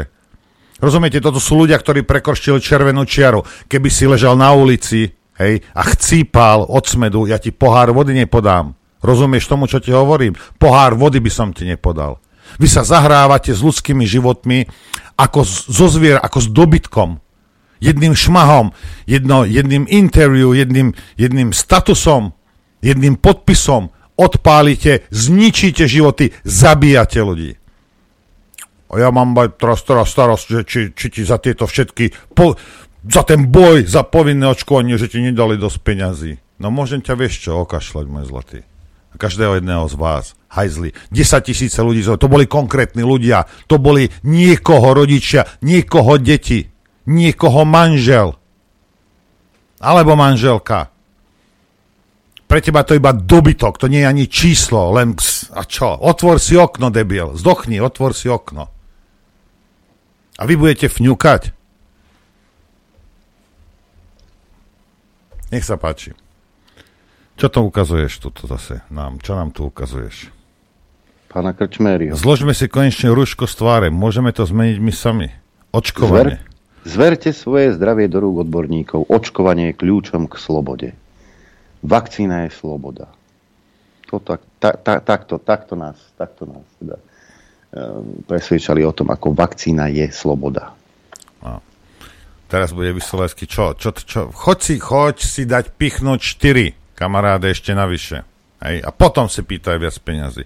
Ja chcem, aby tie vakcíny, za ktoré som ja zaplatil a tam smrdia, aby ste si ich napichali do seba, hajzli. A potom môžete si pýtať peniaze. Daj si daj 10, 10 boostrov si daj. Ja, ti ja som to už zaplatil, daj si ich. Potom sa môžeme baviť o nejakých peniazoch. Povinne, všetci lekári, všetci, všetky zdravotné sestry, hej, všetci SBS-kári, Celá vláda, povinne 10, 10 boostrov. Každému jednému z vás. Hajzli. Policajti, to isté. Špiny hnusné. Aj takéto reklamné e, autíčka chodili v pouliciach našich miest. Očkovanie. Registruj sa na očkovanie. Hm. Na toto netreba zabúdať. Na túto... Ja som platil reklamu rozumieš, farmaceutickej firme, aby si robila pokusy na Slovákoch, ktorí potom zomreli. Si myslíš, že prečo som nasratý? Ja si uvedomujem, čo sa tu deje a čo sa tu dialo. Ja si to veľmi dobre uvedomujem. My všetci sme zaplatili za to, aby tí ľudia zomreli. A niekto z toho mal zisk. Toto sme urobili. Čo je toto? No, toto je vysoko kvalifikované pracovisko na Kramároch. Si pripomeňme, toto bolo odberové miesto, e, kde ti špárali v nose. Ale som si, to, to vyzerá, sa... že, to, že tam odberali oné, výkali. Nie? Vyzerá to tak. Treba si asi pripomínať tú dobu, ktorú sme zažili. Napríklad letné pandemické desatoro. Zaočkujte sa, aby ste mali pekné leto aj zvyšok roka. Presvedčte svojich príbuzných priateľov a známych, aby sa zaočkovali. Objavte krásy Slovenska. Do zahraničia cestujte, pokiaľ je to možné iba zaočkovaný. Na svadbu alebo oslavu choďte, ak ste zaočkovaní. Šiestý bod. Aj na akékoľvek iné stretnutia choďte, iba ak ste zaočkovaní. Stretávajte sa radšej vonku ako vnútri. Športujte najmä vonku. Vyhýbajte sa sociálnym médiám a portálom s neoverenými informáciami. Ak ste z nejakého dôvodu nezaočkovaní, správajte sa obozretne. Veda pomáha. Ja som sa správal obozretne a preto som nezaočkovaný. Aj? Ja som si to vysvetlil po svojom, lebo som blbec. Ideme si zahrať veľa hodiny, Adrianko. Jo, lebo... Chcete vedieť pravdu? My tiež. My tiež. Počúvajte Rádio Infovojna.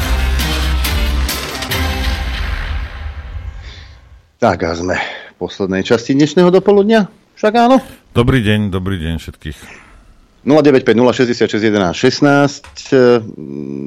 Počkajte na linke chvíľu, lebo mám tu jeden mail, ktorý prišiel pred časom a týka sa vlastne toho, čo sme dnes hovorili. Zdravím vás oboch, píše Matúš, robíte veľmi dobrú robotu. Dlho som zvažoval, že či napíšem, lebo nezvyknem, ale odhodlal som sa.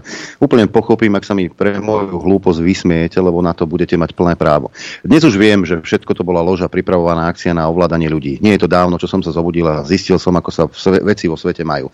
Dovtedy som sa však stihol trikrát zaočkovať. Vysvetlím. Keďže si ešte pamätám, aké je to pred prebudením, môžem povedať, že je to ako život v mle, v náleve, v slepote, ale neuvedomujete si to. Neexistujú primerané slova, ktoré by to vyjadrili. V tom mediálnom opare, za ktorý sú plne zodpovedné mainstreamové médiá, nevnímate iné možnosti, iný spôsob myslenia. Tento mediálny tlak preniká vás, vašich známych, blízkych, ste ním nasiaknutí, vytvára to doslova alternatívnu realitu. Áno, veril som, že COVID je skutočný, veril som, že nejaké opatrenia sú potrebné a že celá pandémia nie je výmysel. O to viac, keď sa rodina nevyjadrila inak. Dali nás do lockdownov, odseparovali, aby sme sa ani nerozprávali. Podarilo sa im to.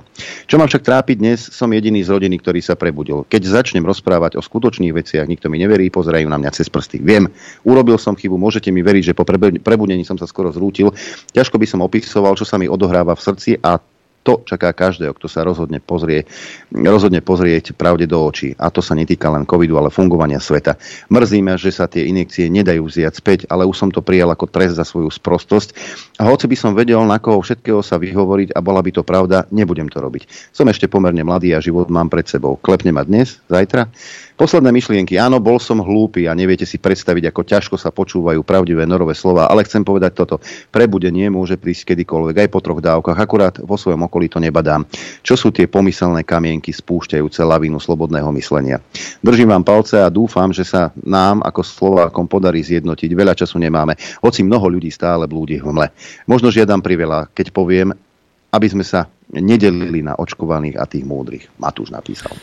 No, to nie o, to nie je o to, že niekto je múdry.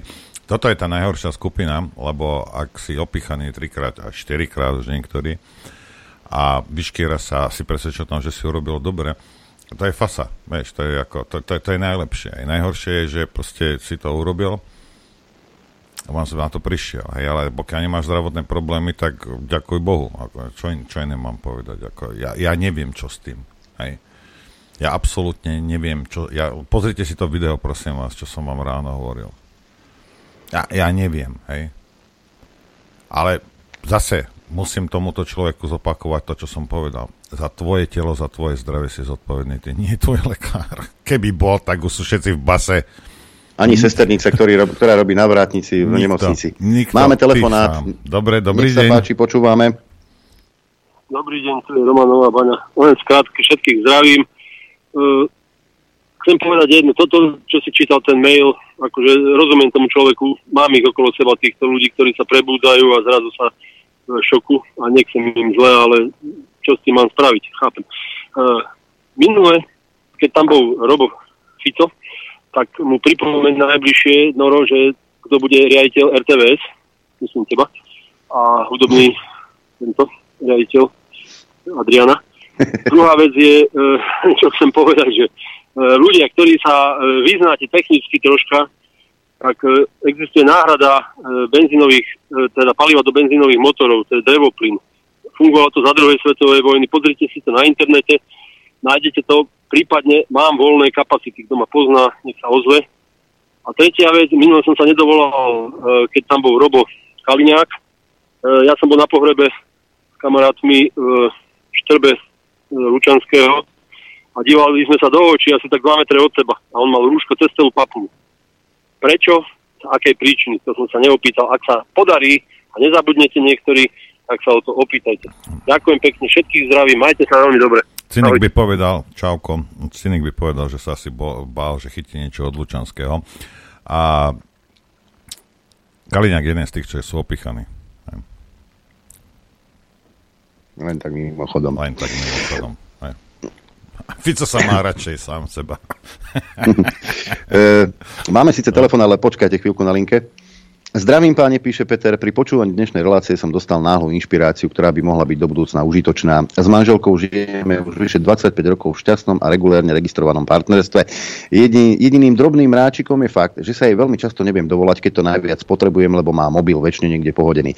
Chcel by som vás preto pekne poprosiť, či by som nemohol v prípade náhlej hospitalizácie uviezť ako osobu oprávnenú na oboznámenie sa so zdravotným stavom jedného z vás.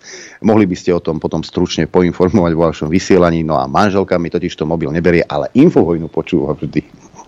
No tak nech len, nech, nech nám napíše, že ja som v nemocnici, manželka bude počuť a my toto nahlásime. Máme ten telefonát. Nech sa páči, počúvame. Dobrý deň. Dobrý, dobrý deň, prajem. Ja by som chcela k tým platom lekárov len toľko, že z čoho odvodzujú po svoje požiadavky. Lebo ak je to v Česku, alebo v Nemecku, tak aj tam na základe niečoho tie platy majú. A keď dajme tomu zoberiete plat doktora k platu, priemernému platu v národnom hospodárstve v Česku alebo v Nemecku, tak predsa nemôžete to isté žiadať na Slovensku takú istú výšku platu. Každý štát má predsa svoje limity má, no, má, má, len viete, keď nás lákali do Európskej únie v 2004, tak nám vtedy sľubovali ako do 5, najneskôr do 10 rokov dosiahneme úroveň toho dobrého západného sveta. A od vstupu už máme koľko? 18 rokov a stále tak nie je. Keď vtáčka lapajú, no, pekne mu spievajú. Veď o to sa jedná. Preto hovorím, že je bezočivosť pýtať plat, ktorý je v Nemecku, na Slovensku, kde je úplne iné pomery sú a iné platy ľudí. No ďakujem pekne, to je Ďakujeme všetko pekne. z mojej strany. Uh, čo sa týka očkovania, Ďakujeme. ja tu mám uh, uh, tiež jeden mail. Trochu oneskorene reagujem na tému očkovania a následkov po ňom. Môj manžel bol očkovaný prvou dávkou 16. marca 2021, druhej dávky sa nedožil. Zomrel do mesiaca 17. apríla 2021 v nemocnici na zlyhanie srdca. Je pravda, že bol chronicky chorý na srdce a jeho stav sa postupne zhoršoval. Pred očkovaním som zisťovala u jeho kardiológa aj u ošetrujúcej všeobecnej lekárky, či je bezpečné, aby sa dal očkovať. Ani jeden sa nevyjadril negatívne. Aj tak si myslím, že mu tá vakcína pomohla pomohla. E, vaša stála posluchačka Anna z Galanty PS. Ja som očkovaná dvakrát, potom som pochopila, že je to celé zle. Tak, a teraz ďalší telefonát. Nech sa páči, počúvame. Pozdravujem, Braňo Žomberok. Tým doktorom chcem jedno. Uh, ty, Aďo, ty si vlastne aj na Markíze, na televízoroch, tak ty by si to mal vedieť.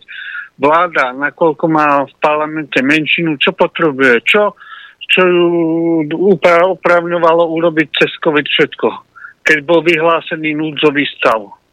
Čo chce vláda teraz? Nechce Matovič sa nechce dohodnúť s doktormi vôbec nie. Za to im dá takéto podmienky, aby mohol vyhlásiť núdzový stav, aby si mohli robiť čokoľvek, čo chcú. To by si mali ľudia uvedomiť, že to takto bude. A tí, čo zastupujú doktorov, tí to dobre vedia, lebo im na to, lebo neodsúhlasia im nič. A Matovič im urobí núdzový stav a neurobí ho len na zdravotníctvo, ale urobí ho na celý štát. A viete, čo potom bude nasledovať? Spomente si, čo bolo cez núdzový stav, čo mohli, urobili si všetko, čo chceli, keď bol COVID. A teraz urobia to isté. Takže všetko. Díky. Ďakujeme pekne. Mail. Ďakujeme. A tento teraz Peter z Martina organi- teda organizuje, reaguje na Šoroša. Keď je to taká sprostosť podľa Káčera, prečo je potom Šoroš vo Veľkej Británii persona non grata?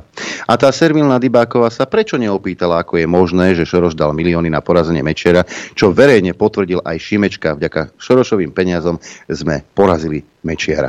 No, toto sa neopýtal, lebo si nepamätá, však áno. Máme ďalší telefonát. Dobrý deň. Dobrý deň. Chcela by som sa tak trošku zamerať na to, čo vravila vaša pani hostka, tá sestrička.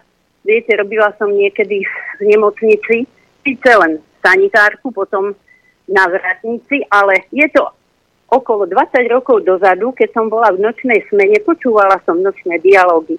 A bol tam ako host náhodou vtedy minister zdravotníctva pán Zelník. Teraz som ho videla v debate s Dito Cigánikovou na TA3, tak mi to tak prišlo na rozum.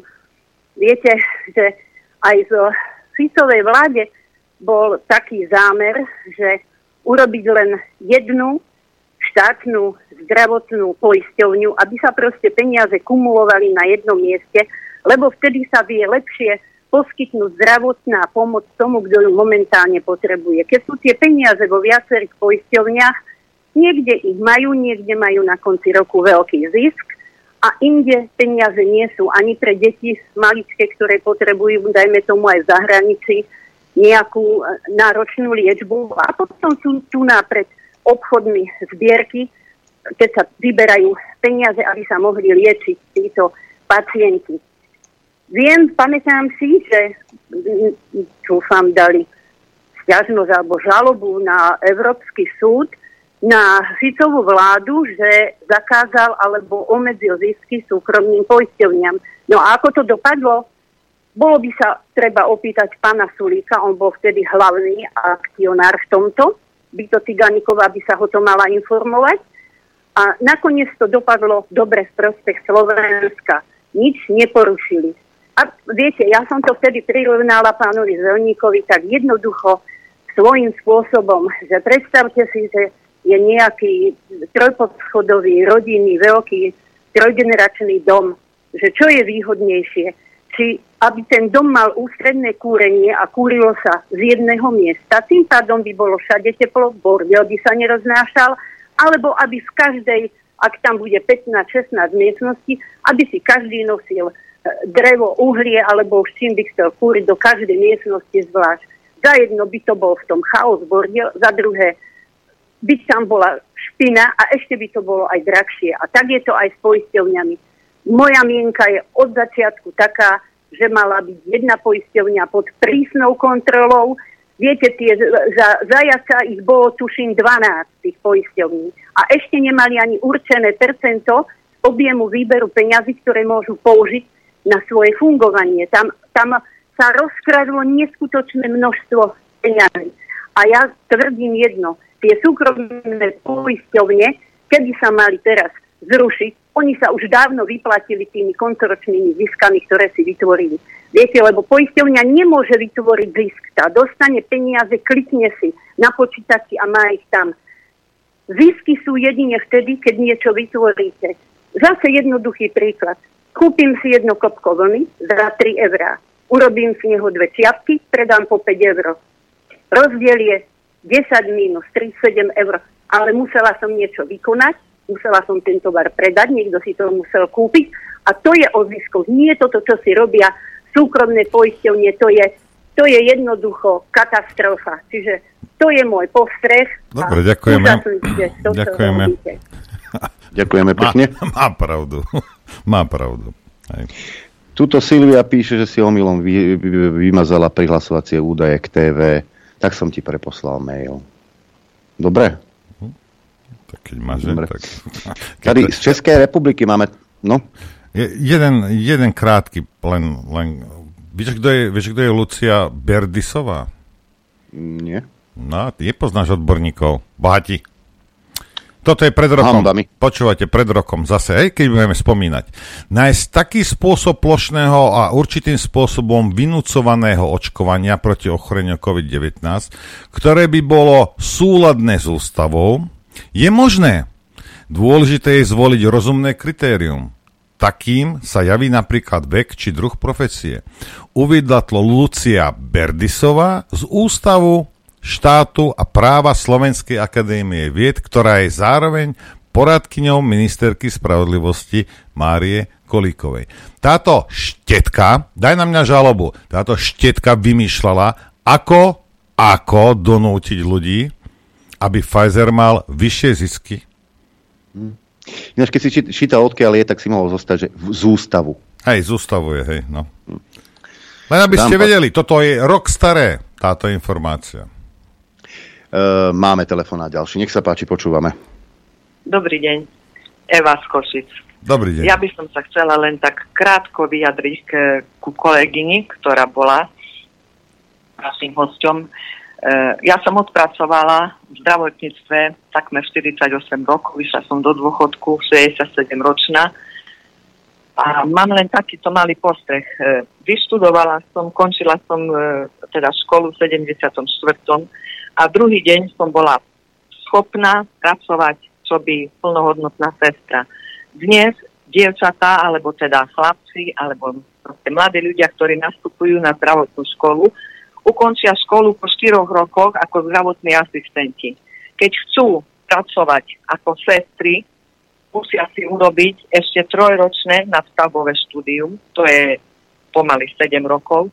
A keď chce mať plné vzdelanie, teda ako chce byť akože s vysokoškolským vzdelaním, potrebuje ďalších dva, ďalšie dva roky magisterské štúdium. Zrátajte si, koľko je to rokov, kým e, skončí zdravotná sestra školu. Lekár študuje 6 rokov a je lekár. Sestra, ktorá začne študovať zdravotnú školu a skončí ako plnohodnotná zdravotná sestra, potrebuje na to 9 rokov.